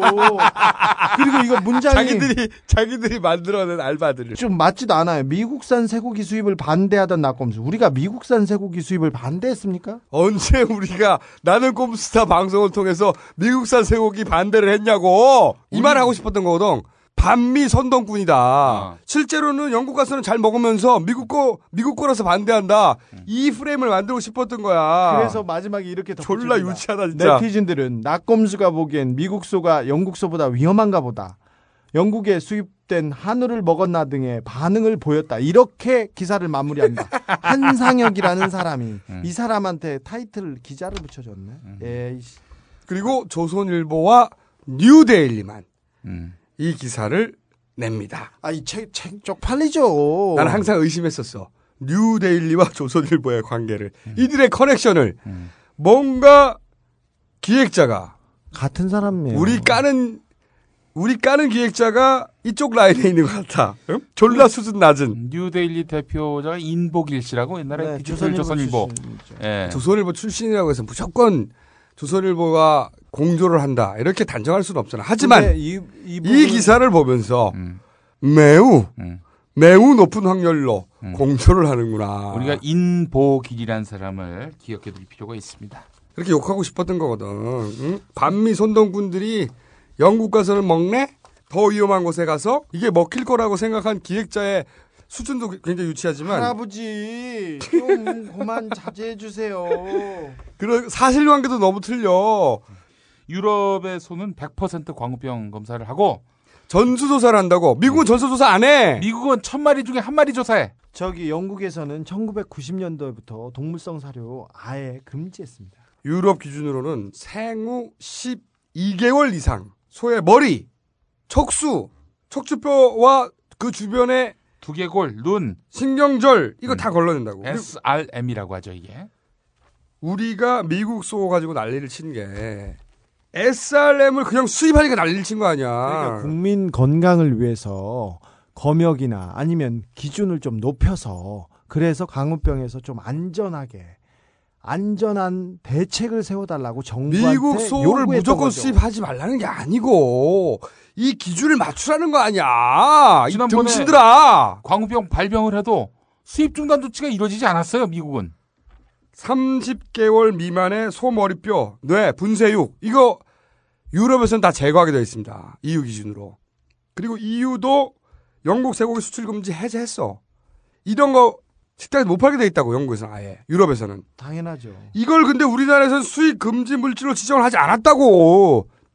그래서 난리를 치는 거 아니야. 그렇죠. 이, 이 사람들은 예, 나한테 맡기세요. 어, 내가 다 마크가 돼. 자기가 다 맞는데 마, 막내가 맞는 단, 독 마크하기로 했잖아 네가 이런 인간들 신경 쓰지 말고 어떻게 할 건데 조일본을 통해서 어, 마크하면 돼김용민 시간 낭비야 시간 낭비 조선일보 얘기하는 거는 이쪽 머릿속에 있는 기본 구도가 뭐냐면 그렇죠. 어, 우리의 공격 포인트를 어떻게 잡고 있냐면 졸라 유치해. 씨발 옛날에 차, 뭐집 음. 이런 공격했잖아. 이제 먹는 거 하잖아. 의식주. 음. 기본적으로 이 좌파들의 의식주는 음. 자기들 수준에 못 미친다고 생각하거든. 음. 못 살아야 돼. 음. 응? 못 먹고 돼. 못 살아야 된다고. 그래서 불만이 많아야 돼. 음. 그래서 사회 불만이 많아서 좌파가 된 거거든. 이 사람들 머릿속에는. 그런데 잘 먹고, 좋은 차 타고, 좋은 옷 입고, 좋은 집에 살면 하면 안 되는 거거든. 약간 이 사람들 머릿속에는. 그래서 그걸 공격하면 이 지지자들이 배신감을 너, 느끼고 떨어져 나올 거라고 생각하는 거야. 졸라 유치해. 언제적 생각이야, 이게. 할아버지들 자제해 주세요. 안 한 게 뭐 있냐? 집도 했지, 음. 차 했지, 비즈니스석 했지, 먹는 거 했지, 이제 옷 나온다. 옷. 옷 나온다. 음. 자, 비싼 브랜드 입는다. 좋은 옷 입는다. 외국 옷 입는다. 이런 거 나온다. 두고 봐라. 여기에 다 500원 건다. 걔들 머릿속이딱 이 정도야! 저희는 말이죠. 졸라 멋을 중요하게 생각. 간지를 중요하게, 라인을 중요하게 생각해, 씨발. 삶의 라인! 저는 라인을 중시해서 20년 넘게 25년째 같은 허리 사이즈 유지하고 있습니다. 어, 그것도 참 대단해. 보면. 내가 우린 간 그게 멋이 중요해요. 내가 20대 배낭여행 때 말이야. 음. 90년대 초반에 있는 돈 다 털어서 음. 보스 양복을 산 사람이야. 그 시절에도 씨발 200만 원짜리 양복을 120만 원이야. 120만 원. 120만 원. 내 수중에 125만 원 있었는데 어. 두달 남았는데 120만 원짜리 보스 양복을 질렀다. 그 시절부터 이미 양복을 입고 싶어서 그거야. 너무 멋있어서 이 이야기가 궁금하면 내가 다음 시간에 들려줄게. 오늘은 피곤하니까 끝내. 새벽 3시다, 씨발. 저는. 아, 비루한 새끼들. 아, 이런 거 가지고 우리 공격한다니까. 저는, 틀림없어. 저는 저 주기자 책에도 썼다시피 저희 어머님이 너는 좀 없이 생겨서 옷은 잘 입어라. 이 가르침을 가슴에 새기고 있어요. 이때까지 내가 쭉 진단한, 응? 진단한 얘들의 정신 수준으로 볼 때는 그거 나온다. 그 기사를 쓴 기자, 그 기사를 오케이한 데스크 다 조사한다 옷. 아, 그리고 아니 그, 우리 카카 것도 생각해보자고 카카가 좋아하는 브리오니하고 여사님이 좋아하는, 좋아하는 에르메스 요런거 나오면 우리 좋아해요. 우리는 말이죠. 니들 이때까지 상대해온 사람들하고 종자같 틀려. 우리 멋이 중요해. 이거 한 달 내에 나온다는데 500원 갑니다. 우리가 얘기해가지고 안 나올지도 모르지. 아니야 준비한 게 아까워서 낼 수도 그래, 있어. 준비하고 있더라니까 할아버지들 자제해 주세요. 아우 진짜 촌스러워서 죽어버리겠네. 아 여러분 마무리를 해야 되겠습니다. 저희는 말이죠 곧 죽어도 간지 라인. 우리가 이 짓 하는 것도 인생 간지가 안 나잖아. 각하한테 기죽어서 겁먹어서 사는 거 멋이 안 나잖아. 간지가 안 나잖아 스스로에게. 네. 그래서 견딜 수가 없어서 이 짓을 시작한 것이에요. 네. 어, 우리를 이렇게 유치하고 쪼잔하고 치사한 것으로 공격하면 할수록 사실은 그만큼 저들이 우리를 무서워한다는 소리. 조선일보가 특히 우리를 정말 무서워하는 것 같아요. 그러니까 여러분들께서는 그런 기사를 볼 때마다 이렇게 그들에게 말씀해 주세요. 용 쓴다! 또 그 용이 나와. 아, 진짜. 욕 쓴다, 씨발. 그러므로 누가 무슨 소리를 하든지 간에 새날이 밝을 그날까지 아무도 졸지 마! 끝!